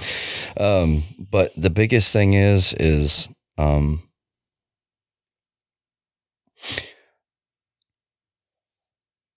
I think for this whole entire deal, it's for this podcast today. I think my final thought is just watch yourself of what you listen to, watch yourself of what you learn. Make sure that you sit there and check everything from the Bible. Make sure that it's godly. Make sure that it's biblical, and um, you know, just watch yourself and watch watch what you're watch what you're doing, because it can be easily led astray, and you don't want to get into something that you don't want to, because it's easily done. You just you know, God God tells you to to guard your heart, guard your mind, and uh, you know, put on the armor of God every day. So, I mean, if that's what He tells us to do, we have to do it. We have to keep doing it every single day, every single moment. And you know, books like that they scare me. You know, because I'm a new believer. I, I'm not a new believer. I've believed for since I was young. I believe that's the only reason why I'm still here is because you know I believed through all this. I just never knew how to to start my my search. You know, I never knew how to. I was always scared to start it. I was always scared to where it would lead. But uh, you know, books like that they they worry me. You know, preachers that we have talked about that have led people astray and do stuff like it scares me because I mean, there's people out there that are heartfelt. They they really believe those things and they have love for those people and they have love for God and they're they're genuine genuinely misled or genuinely everything about them is what they believe. That's what God's about. And they've been misled and it, that kind of pains me. And that kind of makes me think about and then that makes me want to ask the question god why? Why is it like that? But then he says right here you have to be the light you have to be that light of the world showing the right way and you have to shine bright because there's other little lights out there and people jump from them and keep going on but that's my final thought It's a good one too. It was great. Sheep often don't get lost on their own. Yeah. Very often, a, a sheep wanders astray because another sheep led them there. hmm And you're absolutely right. We've got to be very careful in who we're following and make sure that we're testing it to, to ensure that we're following after the good shepherd and staying in his flock. Mm. What have you got, Mike? Was that really your final thought earlier or you got something else? Oh, I think I'm going to rest on what I said earlier. Um, I think proving out everything and being in the Word so that you're not led astray, just to piggyback off of Sonny, is so important. I mean, because everyone believes what they believe because they trusted somebody somewhere in their life at that time that they were telling them this is correct. He didn't, God didn't give us a mind so that we can follow blindly. He, he wants us to know that we're following properly. I, I'm not saying this correctly. It sounded better in my head. It's probably where it should have stayed. but uh, I guess what I'm trying to say is everything he does is beautiful and everything he does is right. And it's in the scripture. If you have, if you're an individual that needs to have proof, it's there there's there's a reason that the Bible is, is the number one book published every single year and has been. I mean, it's it's been proved out historically. It's been proved out scientifically. It's the faith that you need to follow, to surrender yourself, and just get in the Word and get a foundation that aligns with Jesus. I guess that's going to be my final, final, final, final, final word. I'm out. Micah? God wants us to serve him with a genuine heart and he's looking he's looking for our heart. And he doesn't want our show. He doesn't want our checklists. He doesn't want us self-righteous, self self pushing away justification of what we do for our actions. We can all and I've been guilty of that as well. You know, we're really good about justifying ourselves. I'm not I'm not perfect, but I'm not as bad as that guy. Right. Well, that other guy's not the standard. Yeah, there you go. law is the standard. God's the standard. Yeah. And we we need to adhere to his his law. Yeah. I love that. That was pretty The good. other guy's not the standard. Yeah, that's good. We're going to make a shirt of that. Yep. It'll be on sale next week. Yep. That's a great really. idea. The person you're looking at is not the standard. Mm. Something I'm like not the standard. He's the standard. Yeah. There you go. I like it. Yeah. Work for Forrest Gump. Maybe we can get get a shirt out there like that. Before I give my final thought, I want I want to read the next couple verses in Luke 20 or I'm sorry, Matthew 22 where we left off. Now while the Pharisees were gathered together, Jesus asked them a question. What do you think about the Christ? Whose son is he? They said to him, the son of David. Jesus said to them, Then how does David in the Spirit call him Lord, saying, The Lord said to my Lord, Sit at my right hand until I put your enemies beneath your feet? If David then calls him Lord, how is he his son? I think too often, and I've said this before, and I'll say it again and probably again, we love the idea of having Jesus as our Savior and our rewarder. Too often, we aren't as in love with the idea of having Him as our Lord hmm. and our lawgiver and the one that decides right and wrong for us and how it is we should behave. But you can't have one without the, without the other. If He's your Savior, He's also your Lord. He's got to be both. We've got to accept Him as both. We've got to allow uh, we've got to allow Him to anchor our faith. When we were on vacation, we stayed at uh, like this this house that people were were what do you call that Airbnb. Airbnb? Not a sponsor. Yeah. no, we stayed at an Airbnb, and it was the first time they had rented it out to somebody. So we were the we were the first guests. It was super cool. They had like these Bible references around. Even the Wi-Fi password was from Proverbs. It was so neat. But uh, it was just a nice little. After a really rough day, I remember that day. It was awful. Like everything that went wrong, our vehicle broke down, the whole nine yards, and everything. So we got there, and it was just kind of a nice like, "Hey, I'm here" type of thing mm-hmm. from the Father. But we were staying. So I we, we were traveling with my parents, and it was my me, my wife, our two our two kids, and, and my parents. We were all traveling together, and the bedroom that my wife and I and our kids were staying in was downstairs. So they had a, a finished basement with a bedroom down there. So Steph took our littlest, our four year old at the time, Faith, downstairs, and we were hanging out upstairs watching TV and stuff, and we heard this crash, this this awful crash. And I'm like, oh man, what happened? Because there's stairs, so I'm like in a panic, right?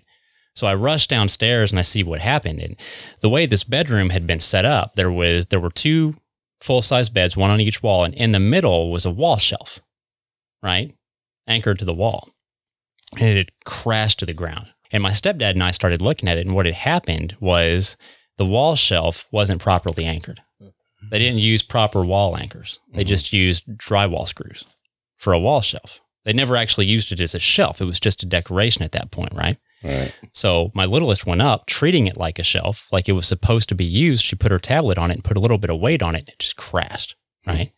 Easy fix, right? We were able to fix it with proper wall anchors Right. and and make it like it had never fallen. But the problem was it wasn't properly anchored. Right. And I think that's the problem we come to with our faith too often. We don't like the anchor as he defines it. We don't like that. We want to we want to give the image of a proper wall shelf, but we don't like the anchor point. We we don't like taking the time to go to the hardware store to go get the right anchor and come back. We just use a simple screw that we have in our toolbox. Love it. We don't want to put the work in, Great right? analogy, Sonny. I love that. We don't want to put the work in. Yep. We want to be the wall shelf. Yep. We want to have all the appearances of a wall shelf. We don't want to put the work in to properly anchoring as a wall shelf. It can be fixed. The problem is when you don't properly anchor your faith, the moment a little bit of pressure from the enemy is applied, you run the risk of crashing down. Hmm. Crashing down. Doesn't even have to be the enemy. Doesn't It's a great It doesn't. story. It's a great story. Great analogy, Carl. we need to respect the anchor point. We need to respect him as our anchor point in his definition. We need to accept him as Lord of our life in his words, on his terms, I should say.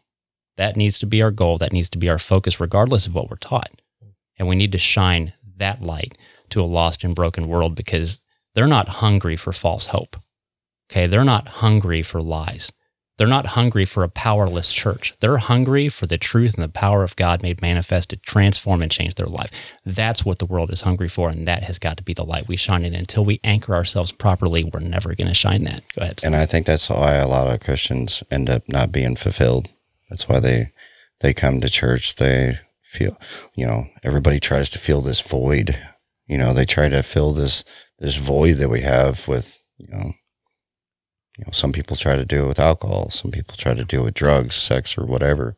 And uh, you know, I, even some Christians they they they try to fill it with with church or Yep. you know serving or anything else, but you have to have the word involved. You have to have the Old Testament, the New Testament. You have to have all of it entwined together to be able to fill that void. And once you, and it's never done, you're always filling, you're always filling, you're always filling because the living word changes for you every day. Yep.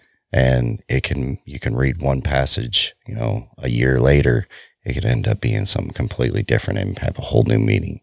So, Yep. It's a daily living sacrifice. and We need to walk that out. Yep. so that void just becomes all in one and everything ends up once you do that once you have the love once you have the respect the everything it ends up becoming that light Amen. Love it. wow that's the end of the record. For those of you on the other side of the mic, I want to thank you so much for listening. And we genuinely pray that this has been a blessing. Yes. And I do encourage you, dig into your word. Don't take anything anyone tells you or teaches you at face value, including this podcast, especially this podcast. Test everything. Get into your word, the full word, Genesis to Revelation, and test everything and align yourself to your cornerstone. Be squared to him. Build as he tells you to build with the materials he tells you to build with. Take his teachings seriously and apply them. Don't let any group or crowd bully you into doing otherwise because you're responsible for your faith. You're responsible for your walk and you'll be the reason that you get rewarded or, or, or, or suffer loss when you come to the judgment seat of Christ based upon how you handled your faith. Don't be a follower of anyone but your good shepherd. Respect your leaders, respect the people put into place, grow from the knowledge of others, allow people to sharpen you and sharpen others, but only follow the good shepherd. He's the only one worthy of following. amen If you have any comments, questions, feedback, topic ideas, anything, I'd like to turn the top half of this episode into just a Q&A session. So if you just want to send us questions, that'd be great. We can field those That would be questions on the podcast. Yeah, that'd be great. get some interaction I would love that. Um, we you can reach out to us on Facebook at Broken Record Ministries. It's a Facebook group. You can join us and you can reach out to us there. You can honestly, you can look me up. I'll give my name, Carl Mefford. You can look me up and, and private message me. I get flooded all the time anyway, so I'm not scared. Sonny Hartzell yeah. We also have a Twitter feed. It's uh, uh, Digging Deeper by Broken Record Ministries. You can look us up. It's at DD by BRM, at DD by BRM. You can also email us at brokenrecordministries at gmail.com. We just want to thank you so much for, for, for listening and, and God bless each and every one of you. This has been Broken. This has been, what's this been? Digging Deeper. Go, you, you do it. I haven't done the outros for so long, man. I don't even know what I'm supposed to say anymore. i don't even know what it is This is this has been Digging Deeper, a broadcast of Broken Record Ministries, and we will catch you on the flip side. Shalom. see ya Follow Christ. Amen. Blanked out there for a second. I really did. He's scared of death and it. He's a king, he's coming back for righteous war to establish it. Yeshua HaMashiach, you my lord, I confess it. If I die in battle for you, that be a beautiful blessing. I got the fire in me, ain't no retiring. I'ma keep looking skyward while I shoot. It's the way that you hardwired me. And either way, I know I'm hitting my target, a train shooter. I know I'm just supposed to aim at the darkness where I breed. ASAP, Nikki Gracious, we warrior. Who could ever stand against us if the Lord be for us? I'm ready. You can tell that I'm war ready.